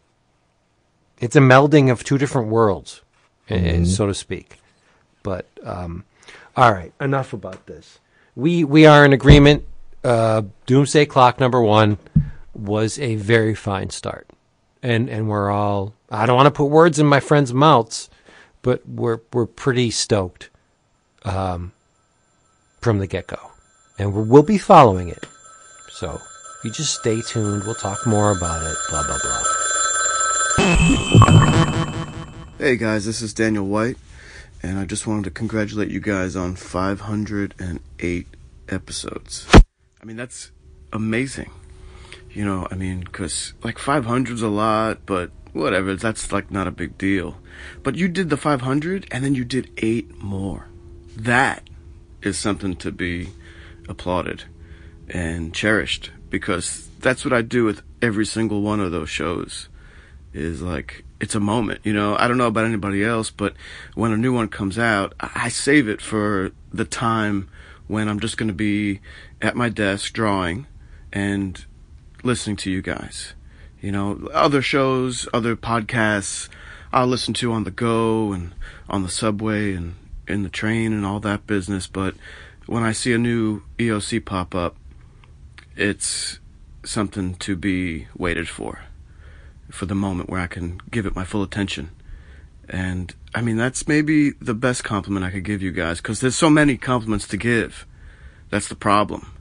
And that's, I think, what took me so long to, to send something like this. Because it's like, what do I, what do I say that, like, I, I can't either, you know, just say to you guys already or haven't said already. But maybe that's it. I mean, when each show comes up, it's it's a special moment. And it sounds like it is with you guys too when you record. You know, maybe that's maybe I'm just feeding off of that energy. You know, it's not just hey, this is the rundown or this is the thing or this is whatevs. You know, it's it's a t- moment for friends to get together and talk and for us to listen. And I really appreciate it uh, so much. So uh, I love you guys, and I just hope everything's okay. And 508 episodes, I mean, holy fuck. Jeez, you know? That's amazing. Do 508 more, and then that'll give you 8 plus 8 is what, 16? Uh, I'm, oh, 14? Oh, I'm not good at math. I like to draw. I don't do stuff like that. Fuck it. Keep going. Never stop. And just, uh, I hope you guys are well. Okay. All right. Bye. Bye. We have we have more to talk about. What you got? What do I have? You really want to hear me talk now? I was hoping you'd talk, but I, I, I'm not saying I did the heavy lifting, but I, I, I, you had me take it away at the All start. right, so all right. I, I have um for this episode I have nothing but image. well, from I- this point forward, Uh, yeah, I've read nothing that is not published by Image. Um, first off, I want to talk about a book that took me completely by surprise, and I am I am stoked and very pleased that I jumped on the bandwagon and ordered it in single issues from the start. That's a it's a gamble with Image books uh, because uh, for those of you who do not pre-order your books, you don't get to see the first issue until after the third has been solicited. So you've already paid for three before you see issue one. So there's a bit of a gamble when when jumping in on the ground floor on single issues, and I did jump in on a book written. th- This is the creative team on this book. I find mind-boggling. Um, it's written by James Asmus, Joe Keatinge, Christopher Sebela, and Joshua Williamson. Four different writers yes, each of which is in charge of a different narrative in the book. Uh, there, there are three different narratives and a grand overarching narrative. So I, I mean, you could tell that the the California one is done by a certain individual, but I don't know who's writing each string that is trailing through this narrative. But um, all of it is illustrated by Joe Infurnari and color art by Jordan Boyd. The book in question is called Evolution. And I have read the first issue. And I think David has read it as well. I have read it as well. Awesome. Um, I have put not only the cover of the issue in the image gallery on 11o'clockcomics.com. If you go to the, the post that uh, details the specifics of episode 508, you will see a gallery. And within that gallery, you not only see the cover for Evolution, you also see uh, a text page. And why did I put that in there? Because the graphic design of this first issue is dripping with 80s goodness. I had to put it in. The color, just the way they, they, they, they laid out the typography, it looks like, to my eyes, the um, packaging for a really bad videotape. And I love it because of that. Um, but I, as I was reading this thing, I thought, man, this issue's crawling with David Cronenberg. I love Oh, David. yeah. I love David Cron- David Cronenberg. Um, the, that straight up body horror that um, he's so famous for. But as as I was reading it again, um, yeah, I went through it twice because it's dense. I thought of Organ, a movie by uh, Kei Fujiwara. It's a Japanese horror movie. It's um, again the Japanese are very much um, enraptured by body horror. Uh, do your homework; you'll find out. Um, so, with the text pieces that are in the back of this book, a lot of the the creative team jump in and say, "Hey, how you doing? This is who I am." Um, my suspicions were confirmed when uh, Joe Infurnari said, "Yeah, he dropped the Cronenberg name more than once. He's a Yep. Canadian. Cronenberg's Canadian. He's like, yeah, I love David Cronenberg. That's where I was coming from on this issue. Uh, this is an inspiration to me. So." On multiple instances, he, he dropped that Cronenberg name. So I just I just felt comfortable that okay, I'm home. Th- this is my my safe spot. And I know Cronenberg shouldn't be a safe spot for most people, but for me it is. Um, there's a name that is uttered in this issue. Um, it's called progressus. That's how you would pronounce it, David? Progressus? Um, I I actually looked it up. Uh, Yeah, I looked it up too. yeah, pro- progressus. Yeah, yeah. And and what is that the Latin for? Um, Do you know? pro- yes. Um, progenitor. It's um. Yeah, because I, I I started to crap. I didn't write it down in this. I got it. I got it. The, it is the Latin for Ghana head. Yes, yes, which is yeah for evol- Yes, and that and, and conceptually it's very important because evolution all of the narratives that trail through this thing um, detail a quantum leap in human evolution genetics uh, conforming or adapting to one's surroundings and in in in all of the narratives it's a major leap and and I'll tell you why um, the thing begins with a doomsday cult. There's a ritual going on. Um, you have your acolytes there, and, and they, they wear these odd, handcrafted, um, hastily stapled and glued and taped and sewn together cube headgear. Like they're cubes, right? Um, they have them on, uh, on their heads, and, and we're peering through this curtain, and and we're seeing a large room, probably a theater, maybe an auditorium of some kind, and, and it's filled with these cube-headed cultists, and, and in the center of the room, arms outstretched, and, and as if she's waiting to embrace this infernal blessing, you get this naked, hooded woman.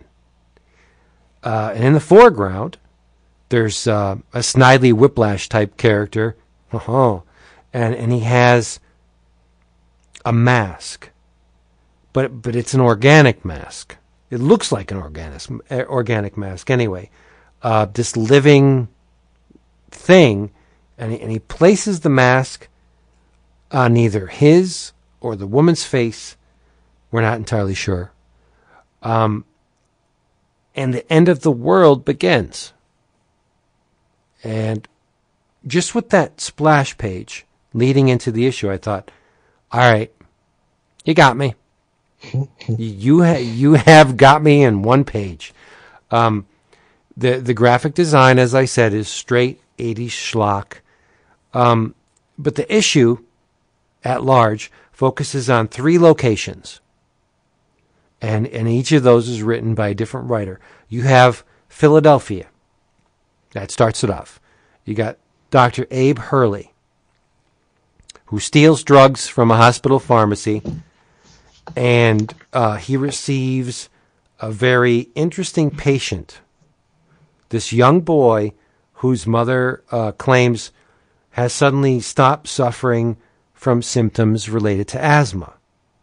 Poof, he just got better. You know, he was wheezing and coughing and struggling, and now he's not. And uh, upon examining the boy, Hurley's kind of shocked. He even says, "Oh shit!" and he backs up. Like while he's examining this kid with his mother, he kind of like lets out the shit, and the mother's like, "What? What's going on?" Um, he he's shocked to find that the child has grown gills on his sides, but it, but he, he plays it off a little bit, and he, uh, you can tell he knows what's going on. Uh, he's seen it before. In fact, he was let go from his previous job for apparently seeing things that weren't there. False variables, they called it. Um, Yeah. But Hurley seems to be able to perceive a dark, mutated, like, reality in humanity that's just crawling beneath the surface. Like, he sees body parts that are grotesquely mutated. Like he's walking or thinking or just just transitioning from place to place and he's looking around and he sees like someone's hand looks like it has like tendrils or tentacles or some kind of spiny shit coming off it and and it, it's it's a common thing with this guy. Like he just he seems to be able to tap into a reality that not many people can can pierce. Um, so he takes the, sa- the samples. He takes a blood sample from the kid, a little cotton, cotton swab. Takes it back to his, his secret underground high tech home bat lab. I don't know where he got the money for this thing, but he, he moves this, this secret panel in his house and he goes goes downstairs and there's a there's a forensic lab, a bat lab, um, and he and he takes the the sample there for analysis. So that's one thread going through this. Then there's another that takes place in Rome, and you, you have a, a sister Hannah, and she's called upon to uh, to calm a man in a church screaming in German. He's just rah, talking in Einschwein. I took a year of German um, in college, so I was able to understand some of this, and what I couldn't understand, I, I Googled. So if you have this issue, I have done the, the heavy lifting for you, and I have translated the German from Nice. from this issue. So um, even though Sister Hannah doesn't understand the language, she tries to help anyway. Uh, this guy's in like a hospital gown, and he and he has a, a heavily bandaged arm. He he rips off the bandages, and he's got this horribly mutated. Ah, like his arm is disgusting. There's there's this giant clawed fingers and and weeping sacks of something like undulating underneath this torn and exploded flesh, and he starts screaming in German. So so you don't have to translate it. I did it for you. He says, "Bring me a gun." Uh, please, dear God, I never asked for much, but I ask you to heal me. And and uh, he's talking to Sister Hannah. He's like, "I'm sorry to bother you. I, I you know I didn't want to hurt them, but but can you help me?" And he he says, "I thought when I left, I was able to escape this." But it was already inside me. And she's like, dude, you need to calm down. You- You're, you're, you're too, too elevated. I'm gonna, I'm gonna, I'm just gonna go get help. And he's like, please don't go. People have to see this. There, uh, and he says, tell me, sister, you know, why is that? There were others, but they were sinners. Why would God do this to me? I'm a devout man. I, I, I live by his book, uh, the Bible. Why would God do this to one of his faithful? He's like, I'm a good man. If God loves us, why did he leave us? And, he, and then this is the part that really applies to the entire issue. He says, if we were created in his image, why are we monsters? Why why did we let the progressives take us? We're monsters. And the guy just pulls out a gun. Well, he had a gun. He shoots himself in the head. He kills himself. And and Sister Hannah, like Dr. Hurley, knows a little bit more than she's letting on. Because after all is said and done, she goes back to her little ramshackle room and she's looking in the mirror and we see Sister Hannah's back and she's got some mutation going on. So, do you see where this issue's going? Um, then it jumps to Los Angeles. And there's two young girls uh, by the name of Claire and Rochelle. Rochelle is just a friend. She's just there for support. But Claire, her parents ran a business, um, a place called Cinetropolis, one that Will Pfeifer and myself would probably have loved. Yeah. Um, they they specialized in movies. Um, the kind one threads through a projector, not the kind one presses a button to watch. Um, so from what I gather, it was a memorabilia shop that like also sold actual reels of film when possible, um, and some of the film was stolen from from theaters by disgruntled employees that just like try to make a quick buck by, you know, moving these reels of film. Um, it seems Claire's parents have passed, and she's in the process of like rooting through all the stuff her parents have amassed over the course of their lives. Um, she finds a film in a, in a big old pile of stuff, and it has a label one uh, zero seven one one six seven five, and she's like, "Oh, I know this. I have a client that was looking for this."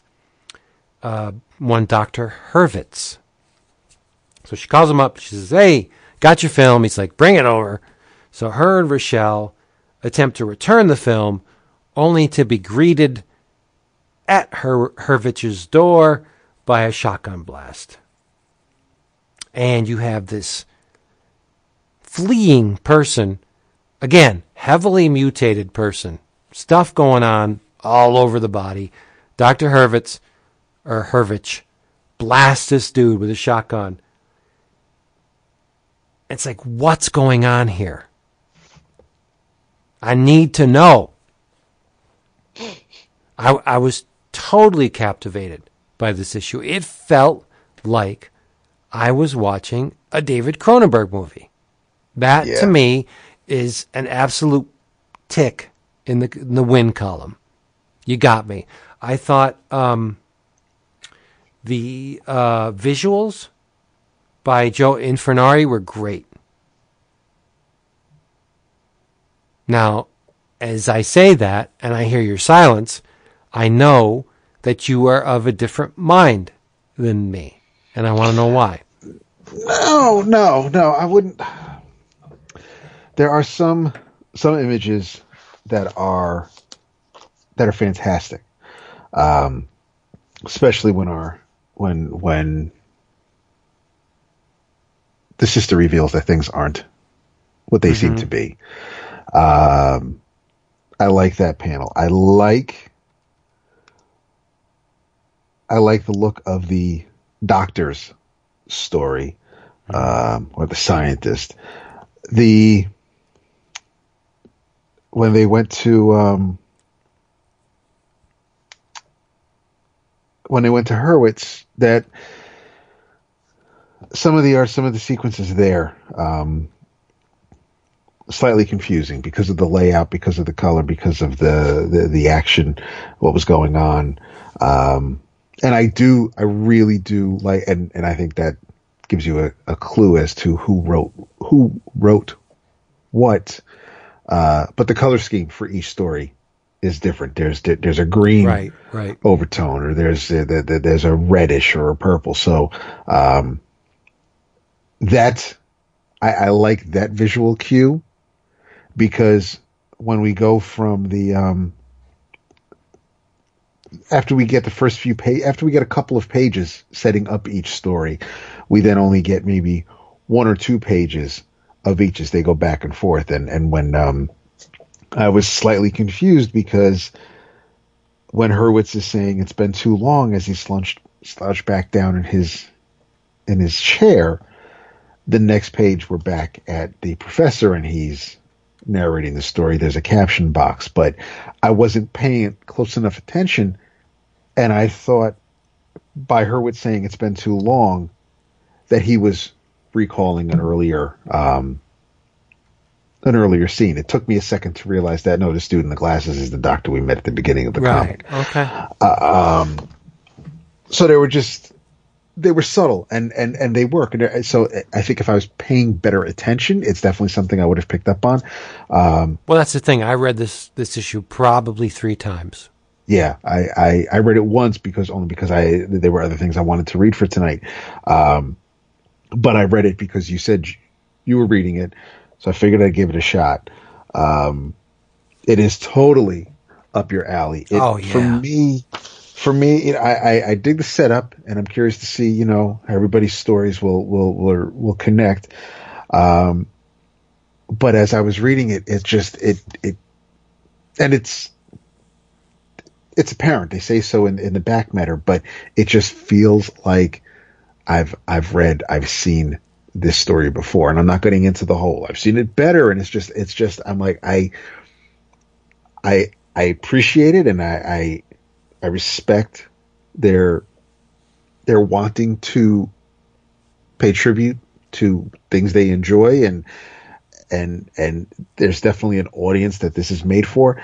And i'm not saying i'm not but when i think of other things that i've been reading this this doesn't uh, stack up as highly compared to everything else. I mean it, it the the talent on it is amazing. And and and there are even though there are four writers um Asmus is not credited as a creator of of um, of evolution. It's actually Joe and the other three writers, and um, you know, I, I like that since you know if, if, if they all work together or are close together, like you know, Men of Action, then then um, I'm sure that makes things easy to work on. But I um, well, that was one of the things they said that they they all found themselves living in proximity to one another, so they mm-hmm. would actually get together not yep. not via Skype or anything digital. They would actually meet and go over, you know, discuss this story. That the the round robin aspect of it, where it's actually four people in proximity talking and working the story mm-hmm. out, that is a major selling point for me. I, I mean, I, I love the old bullpen days. I, yeah. I, I wish that happened more often. And I, I realized the way of the world that that's not, you know, Mahmoud's not going to work in Manhattan. You know, that there's right, this, so right. it's it's, and I'm glad. I'm, I'm glad that someone like Mahmoud who draws beautifully can still, you know, is just doing work and and doesn't have to commute into the city like Jack and and and John and everybody else used to do. Uh,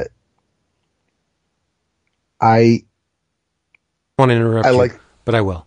There, there, there's something when you have creative individuals in one room. There's, there's, there's mannerisms and facial features and just yep. um, tells. Like if you're playing poker, you know, like if you float an idea over Skype and say, "Hey, let's do this," text can only approximate so much of of mm-hmm. the the human vocabulary, meaning like like the physical and and and the the the the cerebral aspect of creating doesn't come across in alphanumeric characters. Where if you're sitting in a room and somebody says, "Hey, let's have Sister Hannah go back to her room and take off her, you know, her habit," and she's got shit like on her back, and you see somebody go, like right. Christopher Pratt, like that that that gif that you guys always put out of Christopher Pratt looking at the the camera, going, like that's the one I go to all the time. Like, you can't get that through digital means or through right. through some kind of electronic correspondence. All these guys in the same physical location, that is going to produce, to me, uh, very very rich um, creativity and and just um, a very immersive storyline. I I think um, but w- when you're talking about anything about the human body, what's more terrifying? It, it, it's something that everyone can relate to. Like, how many times have you looked in the mirror and you're just like, my face swollen? What, what's going on here? Like, it looks like my cheek is swollen. You're touching it and you're feeling it. And like, you go back to your high school days and it's like, I got a pimple? Like, what the frig? Like it, it, it's it's something that degrades the the perfection of what you perceive your body to be. Have you ever had like a swollen arm or leg or just like an infection? It it's it's very disconcerting because it it invades. It's an invasion of of the overall sanctity of your body. This catapults that kind of thought, like Cronenberg knew body horror is like the most visceral horror because everybody can relate to it. The Japanese know that too. Um, you know, you're pulling layers of flesh off your face. Like everybody can get that. Like that is a very disturbing incident. That's what this book is all about. I- I'm like, I can relate to that because as a fan of the horror genre, that is a a a sub set of the of the horror genre is very prolific. Like there's a lot of body horror movies and and and and books and just works that just focus on things that invade or transform or take take the human anatomy to a different level whether being above or below desired. Like there's there's books that and movies that that elevate the human genome and and and you know make the the, the body do things that are spectacular and amazing. And and then there's some that just rip it apart and shred it and just that's the that's the one that I love the best. Because it's it's it's disturbing but it again it's something that it it's like a primal fear that we all have. Is is there something growing on my face? What you know you know what I mean? It's it's just like it you and you can't do anything about it. It's just it's just biology. Something has permeated your physiology and made it took it from state A and moved it to state B and you're just like fuck I got to bust this thing. I got to cut it out. I have to go find a surgeon to get this thing this invader out of me. That that is the, the thread that trails through all of evolution. I am so into this. As if you couldn't tell. Oh, absolutely. yeah I'm sorry. I like the. Um, I want to know more about the uh, about the professor, only because obviously um, we know wife and child are gone. Yeah. Um, this is uh, plus he's got a whole whole um, automated system that can read off his emails to him. The uh, I I I just, It's like a bat cave, right? He's got a bat cave. It's it's true. It's true. You know, it's a little, little, little hidden hole in the wall that that, that reveals a whole new lab, and um,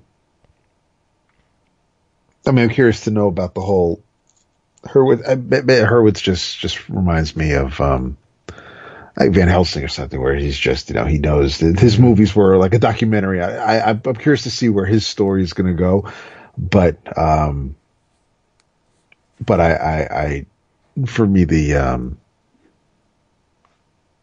the the main character I want to know more about is the, is the scientist. Yeah.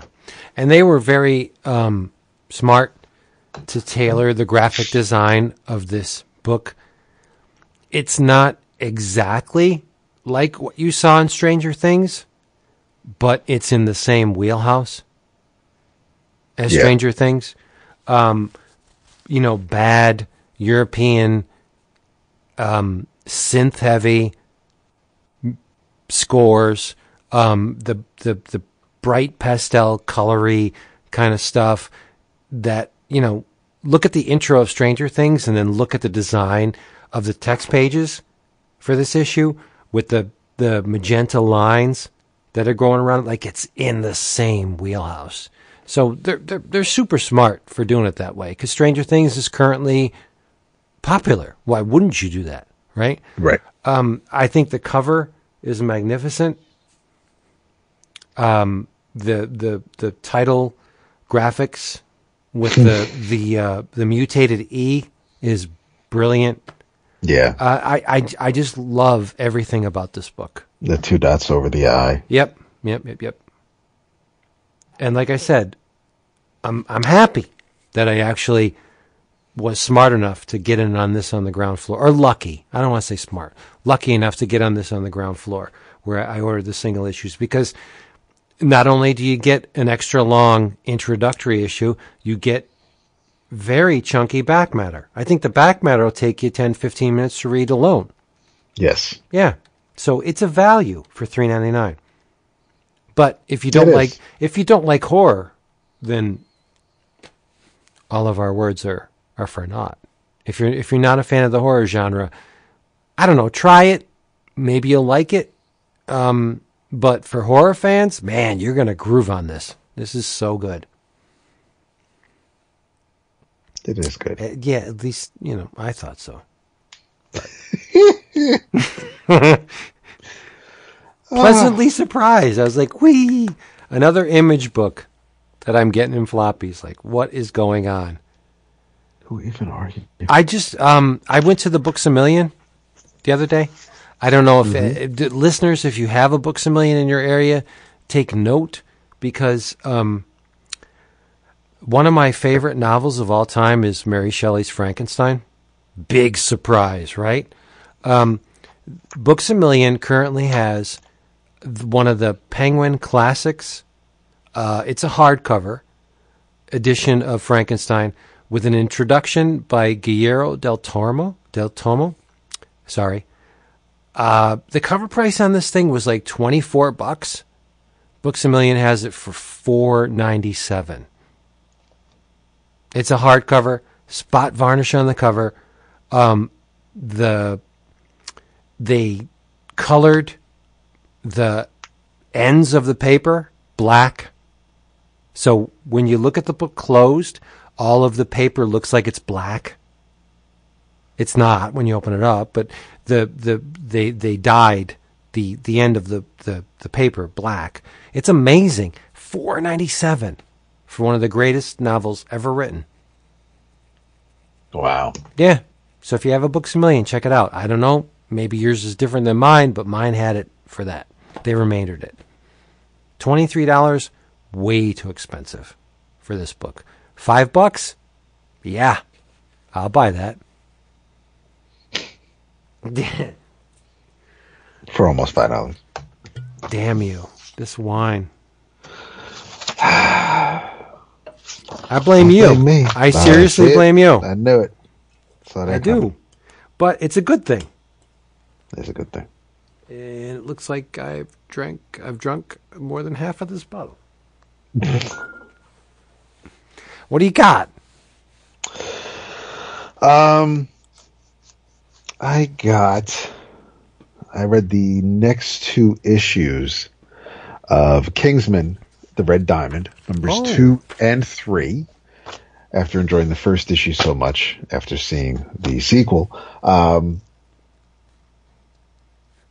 the uh, I mean, a little, little quick and dirty. It, it's just a um,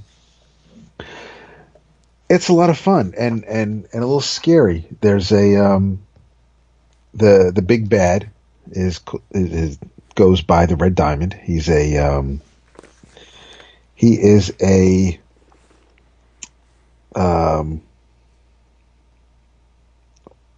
he he his claim to fame. He um, he amassed his fortune. Um, basically, uh, he he's a self he's a miner. He's a uh, he he he worked his way up. Um, made some gold strikes and uh, diamonds, jewels.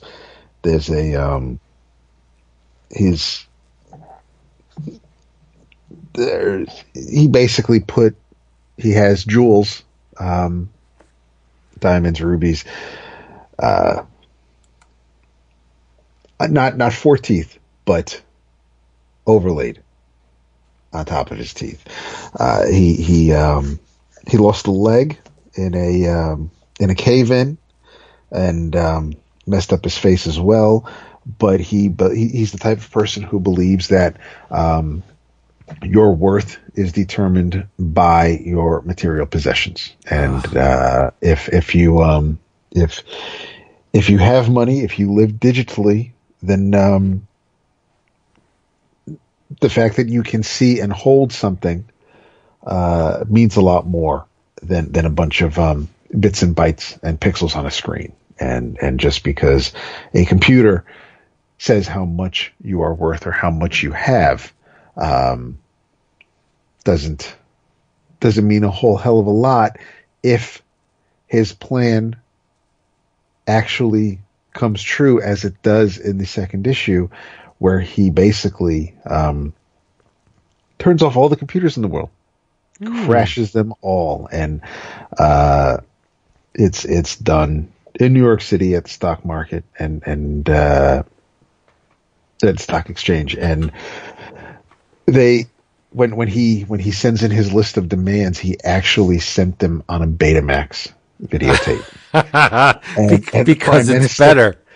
Had to find had the finer recorder to actually play the damn uh, demands in. But the um, Eggsy is still your hero of the story. Uh, he um, he is trying to um, prevent.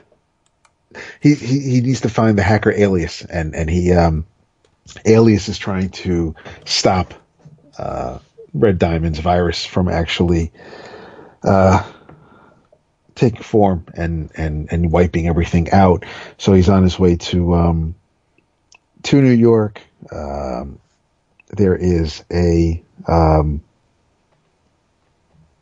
there is a member of SAS SASS, which is the South African Secret Service, and her name is uh, Kwaito, and she is a tall, um, kind of in the in, in the Misty Knight mold, but she um, she and Eggsy have a uh, have a quick little run in while they try to um, prevent Alias from being killed by uh, Red Diamond's henchmen.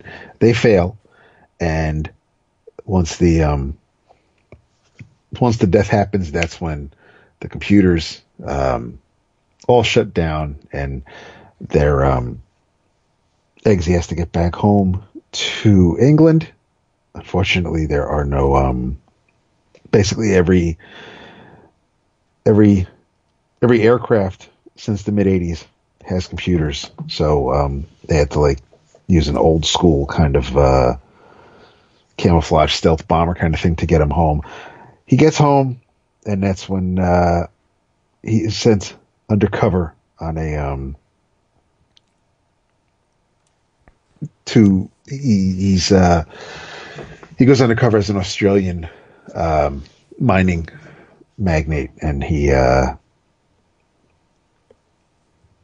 Red Diamond has called the some of the richest people left in the country in the world uh, to his um, to his private getaway, uh, which is all a trap. And the third issue uh, has a pretty sweet cliffhanger, but it is um, it, even though the original series was written by um, Mark Millar, this is by Rob Williams and art is by Simon Fraser, and it is uh, it's it's witty, it's clever. I, I I, I chuckle at a lot of what's going on. Uh, the art is pretty. Um, there's some some pages, some panels that, that that are sharp and look great, and and really get the point across. And there's some others that uh, it's whether it was a um, uh, due to uh, whether it's a factor of time or just uh, things aren't as sharp in some other places, but it's still it nothing detracts from the story. Nothing is is confusing. It's just it's not it's not consistently uh, sharp from one page to the next, and and um, but it doesn't. Like I said, it it, it still moves things along. You still get it an idea of what's going on. You're not you're not guessing for anything. Everything is laid out there. Uh, there's just some.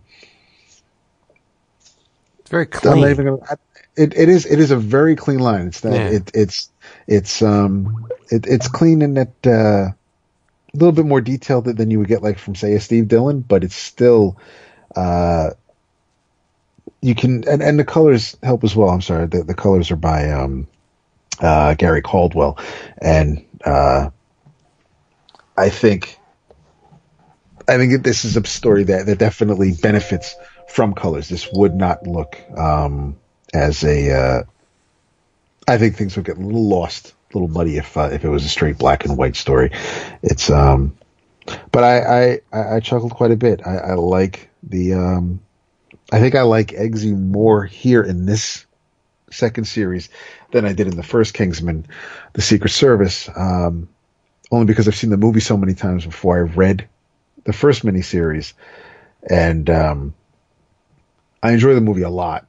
And the way it was presented, and the character, the way he was introduced, um, if I had read that story first, I don't know if I would have ever bothered to watch the movie only because I don't think that's the kind of character I would want to watch for a couple hours. But um, the reverse happened, and I think this version in this series uh, is more reflective of, of the character in the movie and, and his attitude than um, he almost he almost grew up a little too quickly. The in the character from the first book to this one, it doesn't really feel like it's the same character. And and because uh, the first book, he was just extremely immature. Um, it just it. I didn't like Eggsy, and and here I do. So, um, I, I, I like Williams handling the character. I, I think um, I could I could read more stories with this character uh, by this creative team. I, like there's a um, there's a scene where Eggsy goes out outside to hang out with his mates, and um, he's kind of he's changed. He he doesn't you know hang out on the street and smoke blunts with them anymore, and um, you know he, he's worried about his mom and his and his younger brother, and and he's uh, and he's responsible.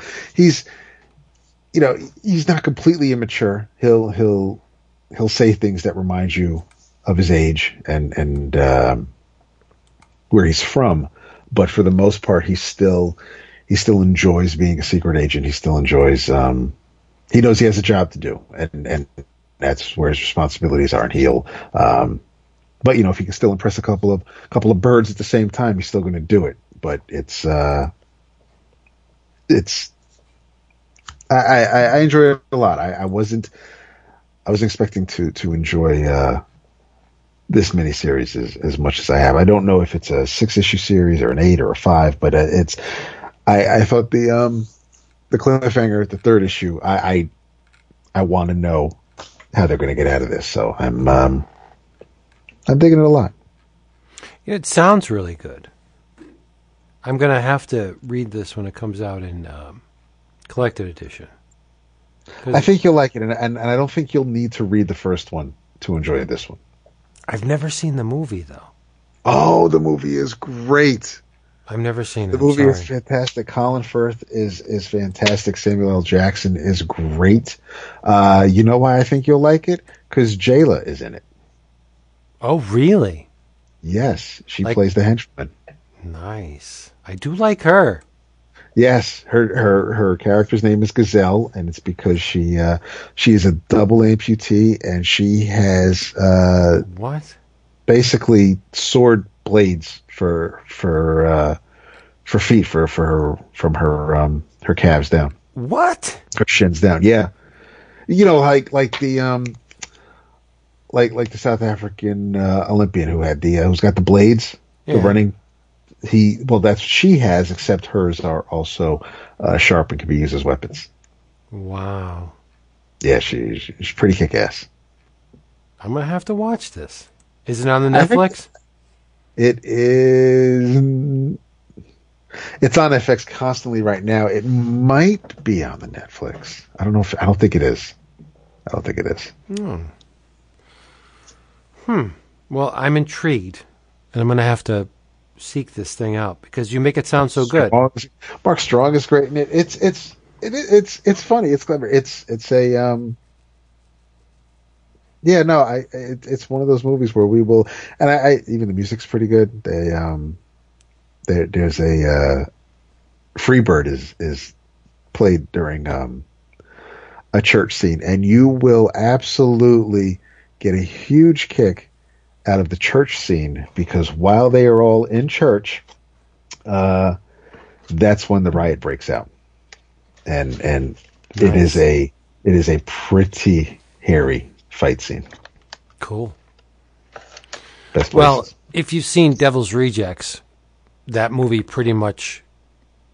I don't want to say ruined because I didn't like Freebird to begin with, but Devil's Rejects is the best use of Freebird I've ever seen. Maybe, maybe this will be better. Okay. Not a Lynyrd Skynyrd fan. Oh no. No, no. I, I, okay. I think pretty much they are the dumbest band. That that they're rock solid stupid. Like their Really? their rebuttal to Neil Young. Neil Young said, "Hey, Southern guys, you really need to look at yourself because you have a, a legacy of brutality and hate and injustice to the black man. You really need to step back and see what you're doing wrong." And Lynyrd Skynyrd's reply to to Neil Young was, "Ah, we don't need you around anyway."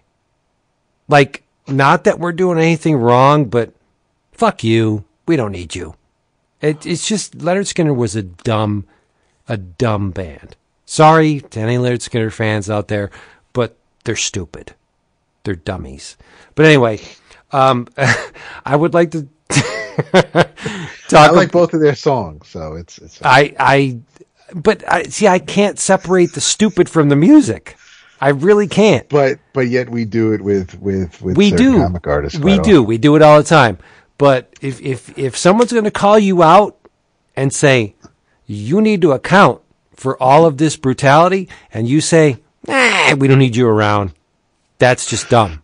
You're dumb. No, it is. It is dumb, but it it's well didn't um uh it, it's it's kind of how I feel about Kurt Cobain because Neil Young implored he he he said "Look, you have you have a baby. You have every reason right there to live. Yeah sure.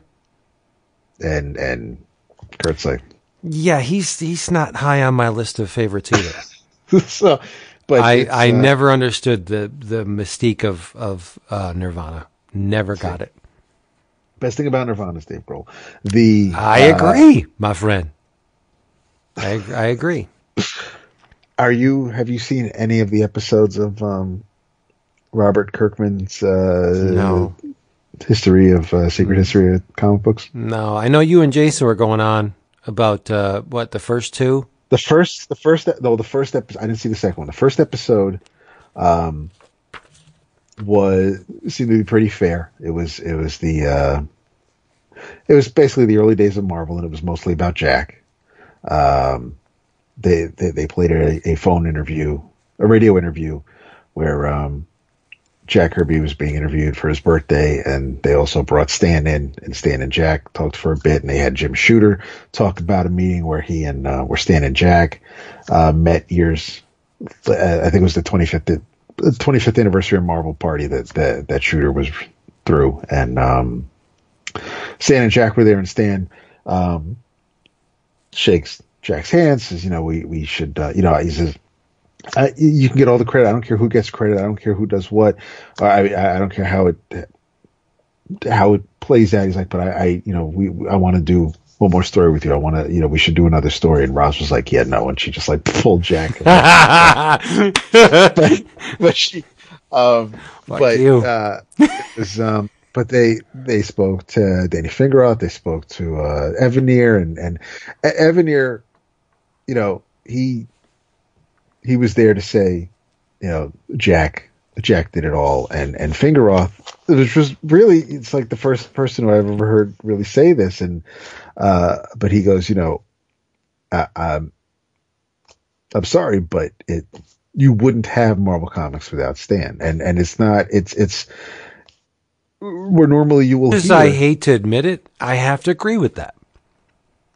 And that's and I think that that's where he was going with that. You know, you can yes, everybody was a part of it, but without without Stan, without his personality, without without him being there, and and whether you know even but Totally they agree. made a they made a point throughout the show to say you know how Stan was pretty much the face of Marvel with Yeah. the, and then they, they they did it they played a clip a short clip of Jack doing an interview on camera and he doesn't have the presence. He can't carry himself on an on an interview. You know everything was a lot of ums and and and you know and because with Jack it's like listen I drew this. It's on the page. This is what you want to know. It's right here. And and that's that, that's where I mean you we played you put the clip at the beginning of every episode of Bullpen Bulletins. The guy did not exactly have a, a demanding voice and, and presence that would you know make you stand up and take notice. And and Stan's the huckster. He's the showman. He's the Yep. so uh but The the, thing first about- episode was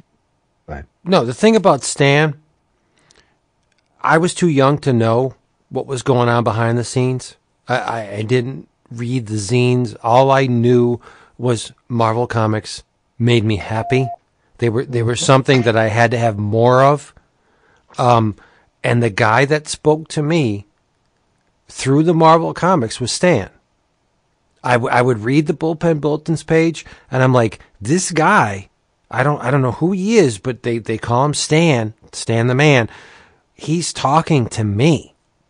He's saying, hey, if you like this, you're gonna love all this other stuff because golly, we we we really kicked ourselves in the butt to get this stuff done for you, and you're gonna love it. And like Stan became the you're right, Stan became the voice of Marvel. Jack never spoke.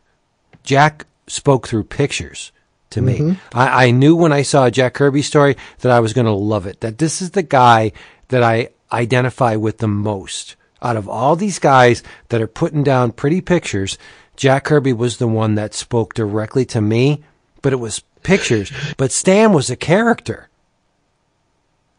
Right? Those bullpen bulletin pages, they were the ones that's that really made me a Marvel fan Right. and I and I hate it that that's the way it is. But I'd be lying if I said that Stan was not a crucial part.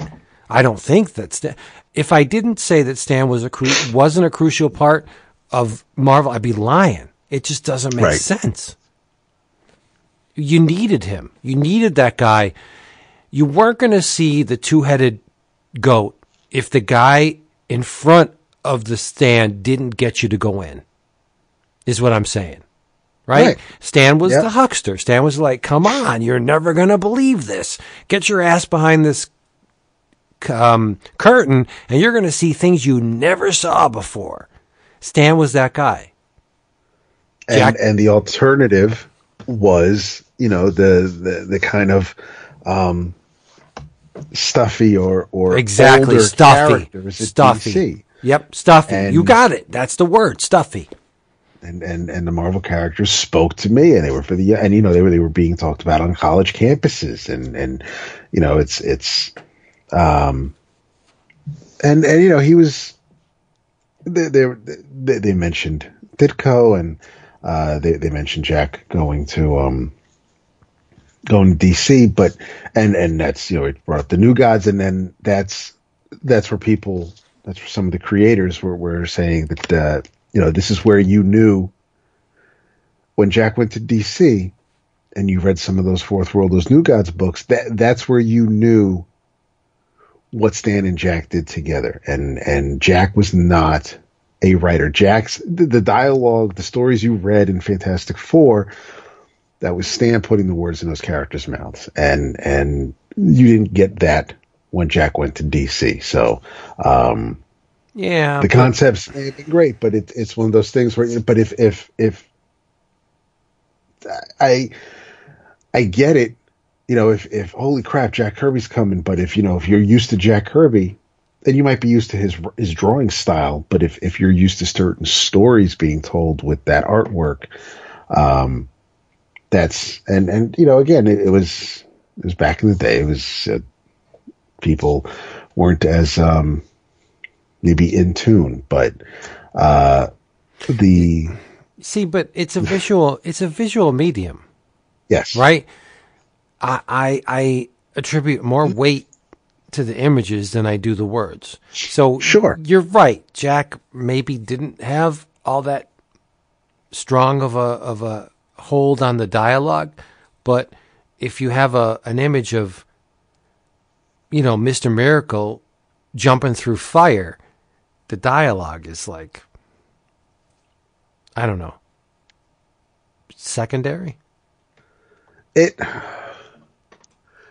but i mean yes if if if if all you want is a jack kirby comic even if he's only drawing it then yes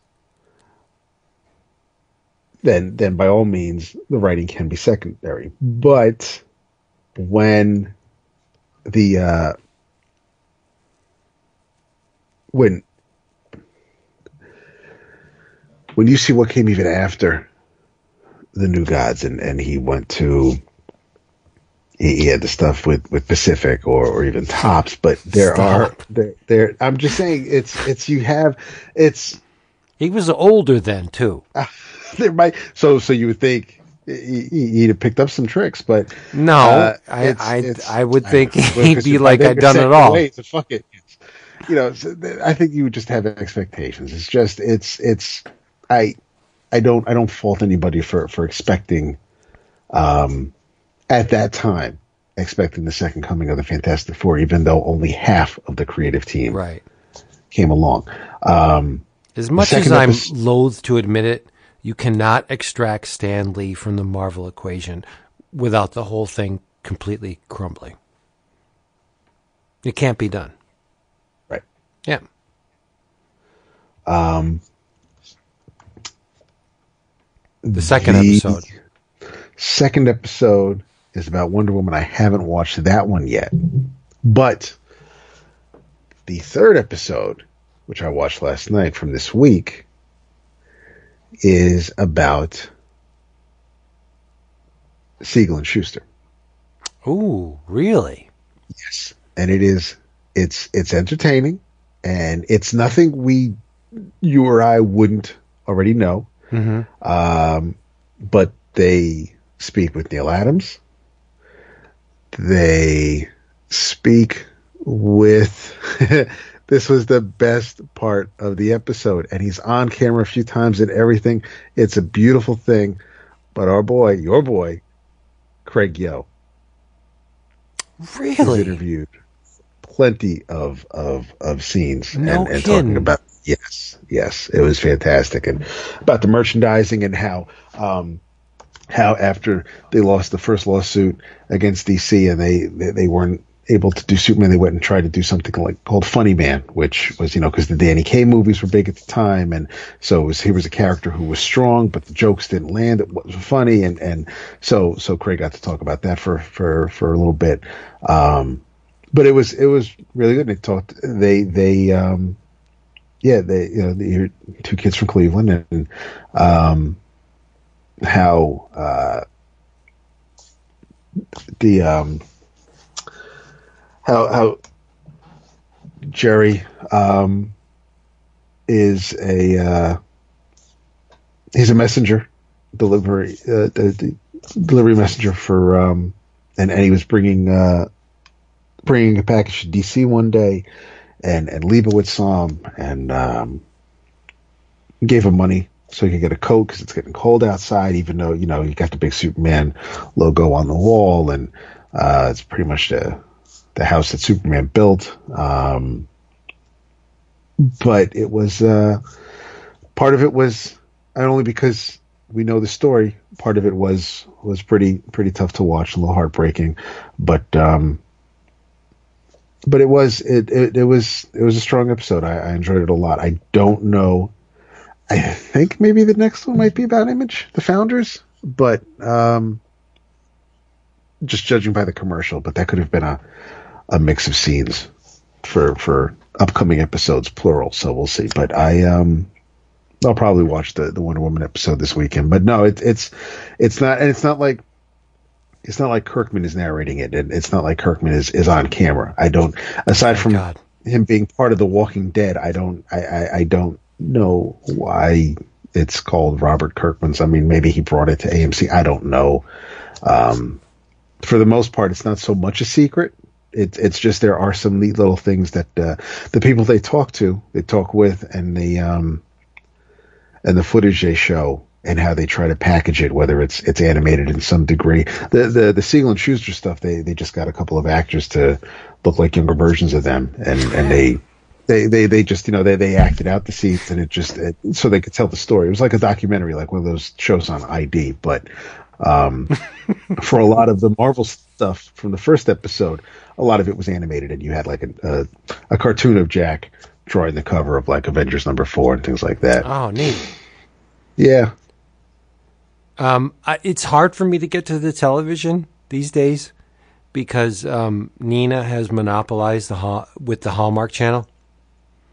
Really? Oh, 'cause Uh, that time of season. Yeah, she just loves those frickin' Hallmark movies, and it's either it's either some romantic story with a grandson or a nephew of Santa or a niece or a granddaughter of Santa. Like they're somehow related to Santa. And they, you know, it's just ridiculous. And love blossoms amid strife. Oh, we have to sell the farm. Well, hey, let's get the elves to help us. It's so stupid. I can't stand it, dude. She watches them all the time. But anyway, um, before we move on, uh, I want to talk about Maestros number two. Do you? Yes, because it was awesome. It was really good. Written and illustrated by Steve Skroce. That's how we're pronouncing it. With uh, color art by Dave Stewart. Um, the plot thickens. Uh, Will has, uh, unfortunately, through the murder of his father and much of the royal family, ascended to the throne of Maestro of the realms. And he uh, makes a point of going in and saying, That Dick was my daddy? You're not going to have that anymore. All of the tyranny and the subjugation and the oppression and all that nasty stuff that my dad did, that's not going to happen anymore. You guys are pretty much free. I'm going to institute a new deal where you know you're all equal, and the uh, the council's not liking it. They they had a uh, their salad days are over, so to speak, and um, Maestro William has a meet and greet with uh, the various ambassadors of all the places within the, the realms. And uh, someone we get to meet this issue is Lord Seathram Rygol, a man with which Will has a past. And um, uh, we get a flashback, and Rygol catches Will in a, a magical ruse. He uh, got into the the really um, special and sequestered magical tomes and memorized them. Like all his friends think, wow, you know, this is a natural ability you have. You're amazing. But Will has done his homework. It's pretty admirable. Like the kid steps up. He he uh, he goes and he searches out these um, esoteric texts and he learns these spells just to wow all his friends. Um, and Rygol literally burns Will to a cinder. He just engulfs the kid in flames, and uh, he's in agony. And uh, mom's pissed off. You know, how could you do this to my son? And and the maestro is, you know, this is a a part of, of learning. The kid deserved it, and I think he should have to succumb to the the conflagration and and you know, the, and Will's is just he's just he's a, a a his body is just a festering mass of burned flesh and um one of Rygol's servants, Ren, beautiful young woman, gives Yes. gives um, Will a sedative, and she's like, "Shh, don't don't let on, but this will help you out." And uh, so um, he he's in this state for a fortnight. Um, but um, it- we go back to the present, but much to you know Rygol's dismay, Will emancipates Ren she's like, okay. He, he, he says to, to Rygol, he's like, all right, I'm the big, big boss now. You got to listen to me. She's no longer your slave. She's with me. She's, she's going to live here. And, and Rygol's like, he's pissed, but what can he do? Because, you know, new boss, you got, you got to kowtow to the new boss. Um, but Rygol has an ace up his sleeve. Will and Ren reunite and then make love and everything's great and they're kissing and sucking face and he shows her around the realm and this is all I'm doing. Uh, isn't this awesome? And then he takes her to uh, a room which encases um, a very rare, very formidable um, spell book. And something happens that totally changes our opinion of Ren.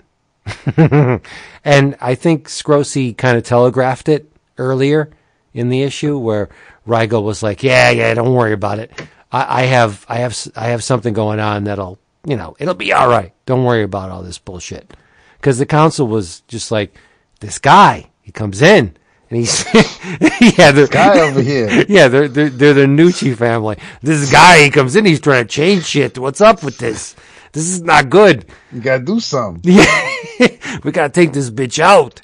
But no, um, uh, he kind of mainlined it. Like I knew it was coming, but I didn't want it to be true. But when it happened, I was like, oh no, I don't know. See know. now, I I'm of the mind. Now, yes, the way it, it obviously it, it could completely um, be as it appears, but um, maybe because I'm a fucking romantic. The the Me too. the uh I'm I'm a little worried because like she Ren asked while while they were at the uh, bazaar, are you thinking are you taking this seriously enough? And and and I am hoping hmm that she is looking out for him. So by doing what she did at the end of the issue, she is just making sure he doesn't do the wrong thing. And and I hope so. Uh, Because then I, I, I'm I'm wondering why she would come to him and she said, "You know what? I think that the council, especially Rygol, is responsible for your parents' death. Like, why would she tell him that you have a worm in your apple, and this is the worm, this is the guy, this is the guy that did it, that that Marduk that came in and just ripped your dad and your royal family apart. This is the guy he's working for. It's the guy has an eye patch. He has to be. He has to be a villain. He's the F. Murray Abraham of the movie. Right.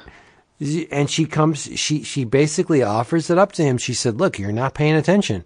This is the dude. And Will's like, nah, he's a pussy. He's a, I, I can take care of him, but he can't. No. Right. I think Will is just too caught up in the moment and he's not, he didn't survey his surroundings and say, hey, this is, this is the problem. This is what we got going on. But I I really I mean I I have been a fan of Steve Skroce, but this this is a quantum leap. This Maestro Yeah. stuff is just impeccable.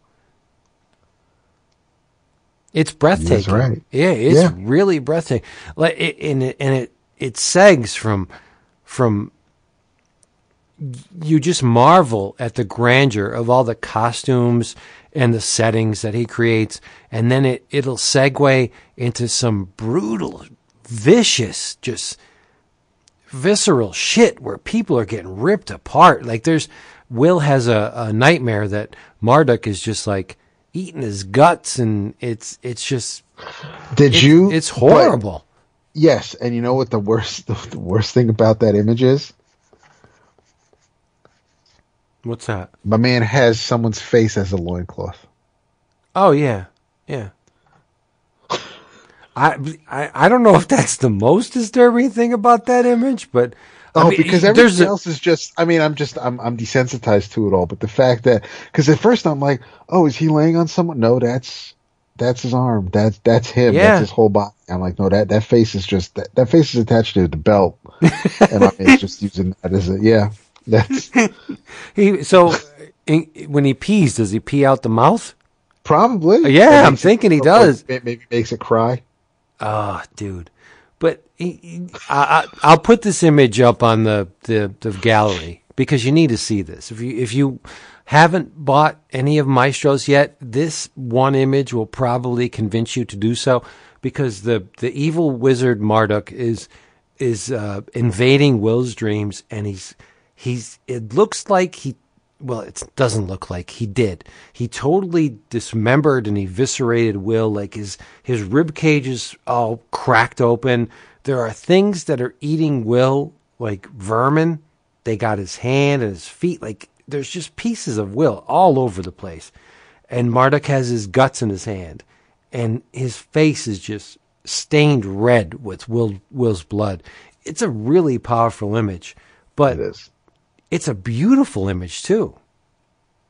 Like it's very elegantly constructed, but it's totally just it's splatterpunk. It's just blood all over the place. Guts and organs and body parts and just strewn all over. It it shouldn't be a thing of beauty, but in the hands of Stewart and Skroce, it really is. It's this this book is like it's it's it's unlike anything I've seen from Image in a long, long time. If ever, right? I don't I don't know a precedent. I can't cite a precedent to this book. Hmm. Maybe not. I can't. I mean, I don't know if you can come up with one, but it's there's. I I always we here at Eleven O'clock Comics we like to trace books back to you know precedents or antecedents or something that has happened before, where we can say, yeah, you know, that's like this. Maestros is like nothing. Saga gets pretty raw at times, but not like this Yeah. uh, Fiona Staples' line and her just her approach to to visualizing uh, the narrative is not like Skroce's. His is so meticulous and so elegant and finely crafted, and it's just and and it's amazing because all that that beautiful line work will show somebody fucking on the sly. Like like the maestro Yeah. and the mother just going at it when Will didn't know what was going on. Just like so, it- it's like lowbrow and highbrow at the same time.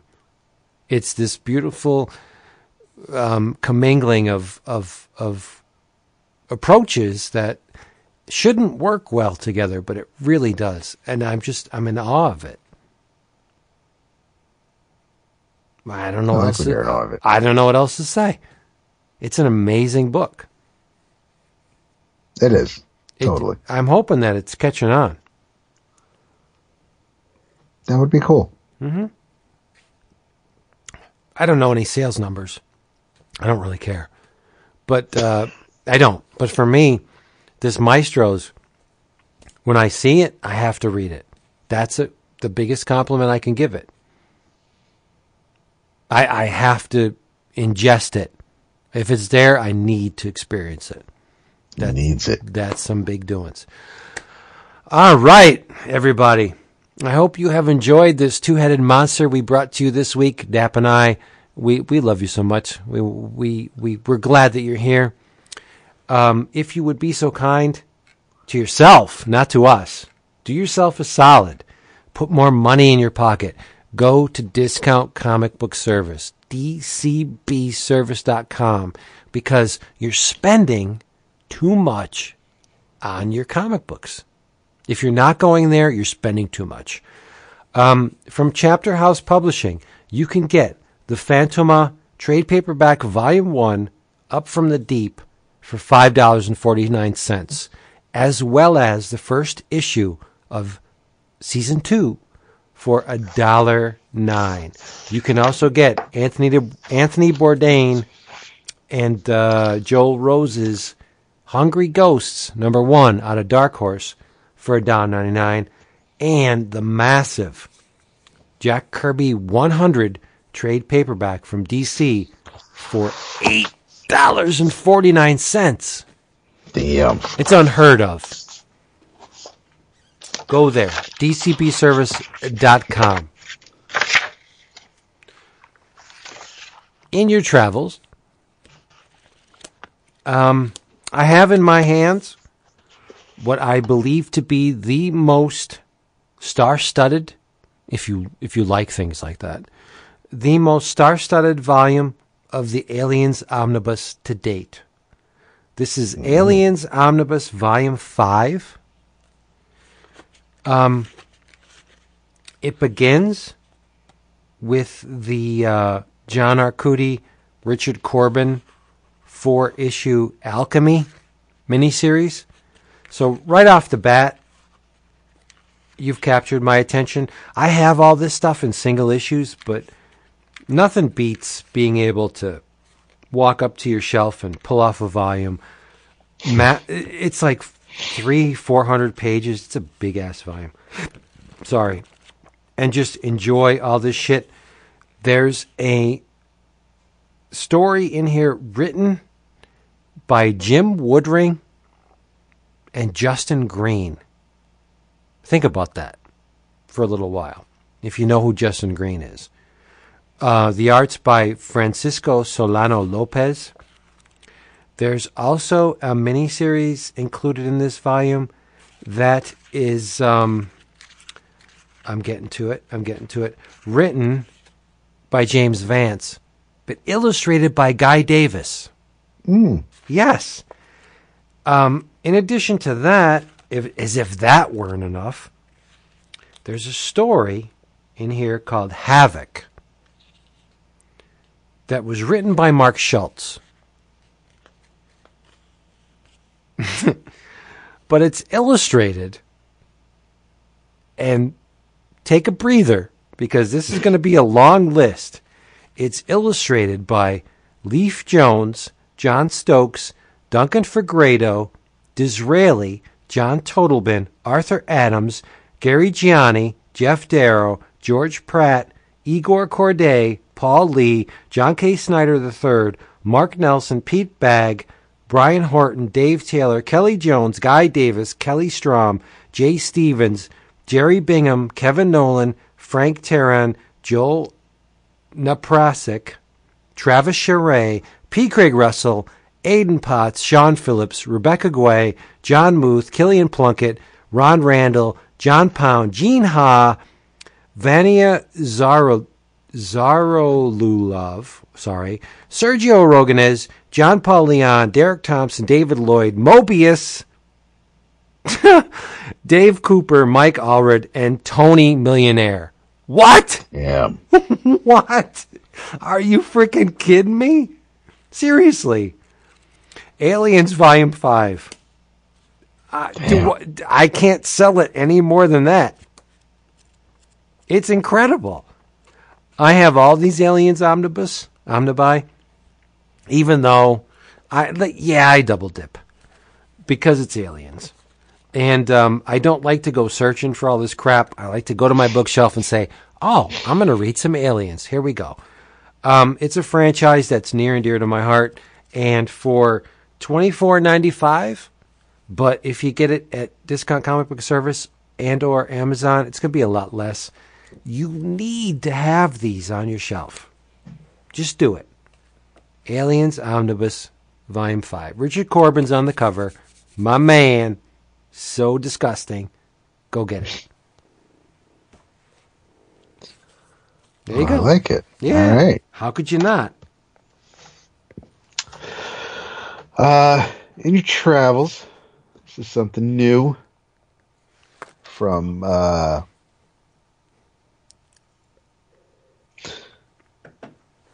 little company called Dynamite. Uh, this is a one shot written and drawn by the amazingly talented artist and now writer Ibrahim Moustafa and colors by Jordan Boyd. This is James Bond 007 Solstice. And I gave this a shot because um, even though I wasn't too thrilled with, with, with Dynamite's initial offerings of James Bond, um,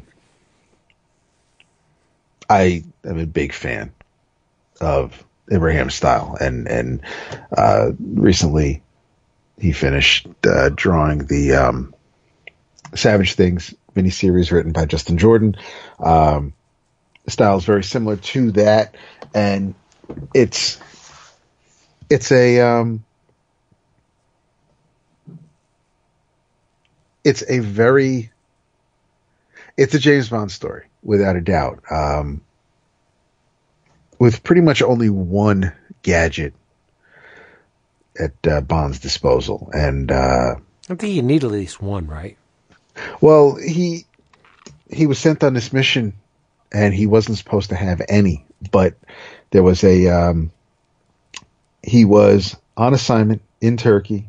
He he was um, he had set up explosive charges, and he um, his watch was supposed to uh, his smartwatch was supposed to detonate the fuse um, by remote. Apparently, something happened, and he he um, he turns it. He he sets it to remote detonate, and it, there's flare, remote detonate, and electromagnetic pulse. He selects remote detonate, taps the button, and the flare goes off instead, right in his face. Oof. And and uh, he um, he explains to um, to basically the quartermaster the watch didn't work. He's like, "What do you mean it didn't work?" He goes, "The remote detonator it malfunctioned and deployed the flash flare instead." Gave away my position, and I had to shoot my way back into the building and and um, blow the damn thing manually. So, uh, quartermaster's like, yeah, okay, the detonator works perfectly. I tested it myself, but I'm sure I'm sure the, the problem is user error. And um, so go ahead, check the check the watch in, check your gun in, and um, we'll get everything squared away. But Bond is like, no, I got to go meet with um, with M. So um, I'll uh, I'll be back. And and homie's like, no, all, all the equipment's got to be turned in, and and uh, having none of that. He he stops by M's office.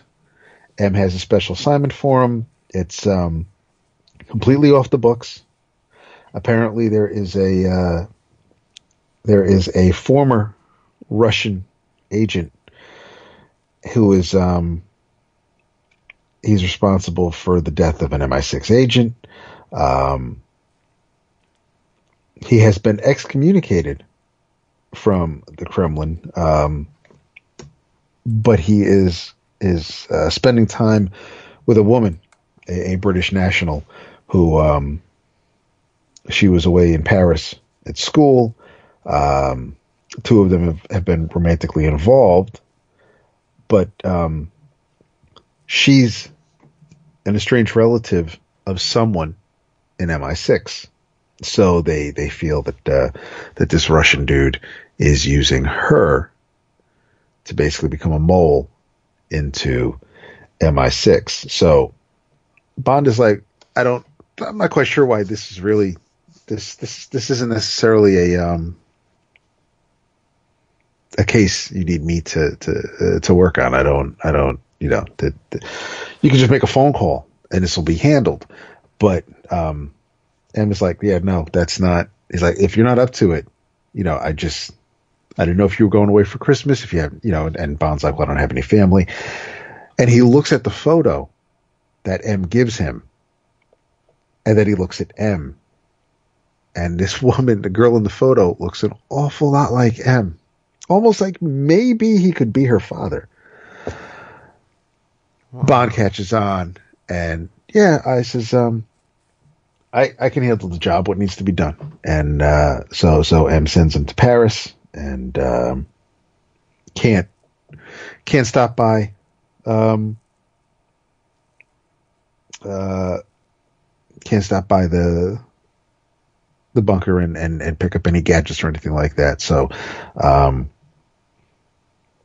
you're you basically you're on your own and and uh, just just handle it. And it's it's a pretty um, things happen pretty quickly, but it's it's you know Ibrahim tells a a, a, a nice and, and tight story. It definitely feels like a Bond story. The action the action scenes, the fight scenes are um, choreographed really well. I I uh, I like this version of Bond. I like the action in it. Uh, Boyd works well with him, and and uh, I I I definitely like the um, like the story here. Uh, like I said, it's it's a done in one uh, for the most part. the um, the Dynamite Bond books have been telling you know six issue stories, um, various spinoffs. There was a, another one shot called Moneypenny, which which I read, which was pretty good. Uh, the art was nowhere near as as as tight as um, Ibrahim's here, but it was um, it was also nice little one shot that gave you just some insight on on uh, M's secretary. But this was um, this was definitely a rather enjoyable issue. And then once um, once Bond completes his job and uh, lets the um, he he dispatches the, the the former Russian agent as Bond can do, and he uh, sends the girl a text basically breaking up with her. And uh, when he gets back home, Bond meets with um, meets with them, where they have a a slightly short, curt, to the point conversation um, about family and and uh, wishing each other a Merry Christmas. But it was it, it's it's a pretty cool issue, and and I uh, I dug it a lot. I I figured it would at least look good, but I'm I'm very happy to say that uh, that that it reads really well as well. So um, check it out if uh, if you have a chance. Sweet. I will do just that. Yes. Yeah. And you should do just that too, because DAP's always on the money. Um, we hope. Yeah, you are. We hope you have a fine and wonderful and comfortable and just great Thanksgiving. We hope we filled your ears on your day off because that's what we plan to do. Um, go to our sponsor, dcbservice.com, on your downtime and order some stuff because you're going to get it very inexpensively. Um, in the meantime, say Happy Thanksgiving, David. Ooh, that was quick. Happy Thanksgiving, David. Ah, it's uncanny. Right on the money. I don't know. It seemed close. I don't know if it Nah, it was good. It was real good. All right, It all was real right, good. all right. Um, y- just piggybacking off a recent Facebook post, if it wasn't for Kenneth Robeson, aka Lester Dent, none of this would have been possible. You can claim otherwise. You can ignore it like Jason. but if it wasn't for Doc Savage, we would have none of this. So, let's give some respect where it's due. Jason. Uh, we, you know, we hope you enjoyed this episode. Come back next time. We will be here waiting for you. Um, anything else to add, Mr. Price? Um, let's see. Yes. Uh, oh well, crap! By the time you hear this, you will have best sent your name and your location and your shipping preference to Stephen Water Oh yeah. at EOXG, EOC Exchange at yahoo.com. I have to send my name in. Um, but yeah, yeah, the, the, the, the Thanksgiving is the cutoff. So get them in. I think that's everything. But yeah, have a very happy and healthy Thanksgiving. Um, eat a lot. Drink responsibly Yeah. if you're driving. Otherwise, if you can be like me and you're gonna be home and just fucking get lit up. But just be good to each other. Take it easy on the conversations. Let's try not to keep it too political because we all have that drunk racist uncle, and unfortunately, right now he's also in the White House. So just everybody be good. Yeah. That's all I want. Yep. I'm just looking forward to the day off. To the what? To the day off. You have to work Friday? Yes. Uh, Yes, I will be working Black Friday, unfortunately. But uh, tomorrow is my day. I am doing absolutely nothing tomorrow. I like it. Yeah. I like it a lot. I Family's coming to your place. No, no, going to the Oh. mother-in-law's. Yeah, but I mean, I don't consider that actually doing anything. Okay. You know, All I'm just gonna go sit my ass in a chair, eat, probably fall asleep, watch my son, watch football, whatever. It's all good. Uh, yeah. Yeah. All right, everybody, go have a good day. Come back soon. I don't know if we'll. We'll be well we'll we'll we'll be coming at you twice next week, oh, really? When are we gonna record? Tuesday and Thursday. Oh. yes. Hopefully. Yeah, yeah, yeah, yeah. No, you just said it. It's that's it's set in stone no, now. because I wasn't sure if you if, if you were available, but Screw that. I'm available. Patrons, stay tuned because um, we will likely be doing another attempt to um, to do a video. Oh, the video thing. Yeah, yeah, yeah, Tuesday. yeah. We're going to try to do a video hangout on Tuesday before we record episode 50 5010. 510? Is it 510 or is it 59? Five oh ten. 5010? Is that is it 5010 next week? Yes, fifty ten. The uh um No, this is five oh eight. this is five so 509 will be Tuesday after the video chat and then 510 will be our book of the month, Yeah. volume 1. Oh, I can't wait. I cannot wait for the book of the month. It's been a- it? I'm, I'm not saying, but it's been a long time since I've read this, and it it's as good as it was back in the day. I heard almost none of that because you were breaking up. I'm sorry, but that's okay. That's I'll okay. Keep, I'll keep you in suspense. I will not keep our listeners in suspense and say, "Get your asses back here next episode." We'll be here waiting for you. In the meantime, go have a great Thanksgiving, and we love Yes. you so much. We do. Totals. Yeah.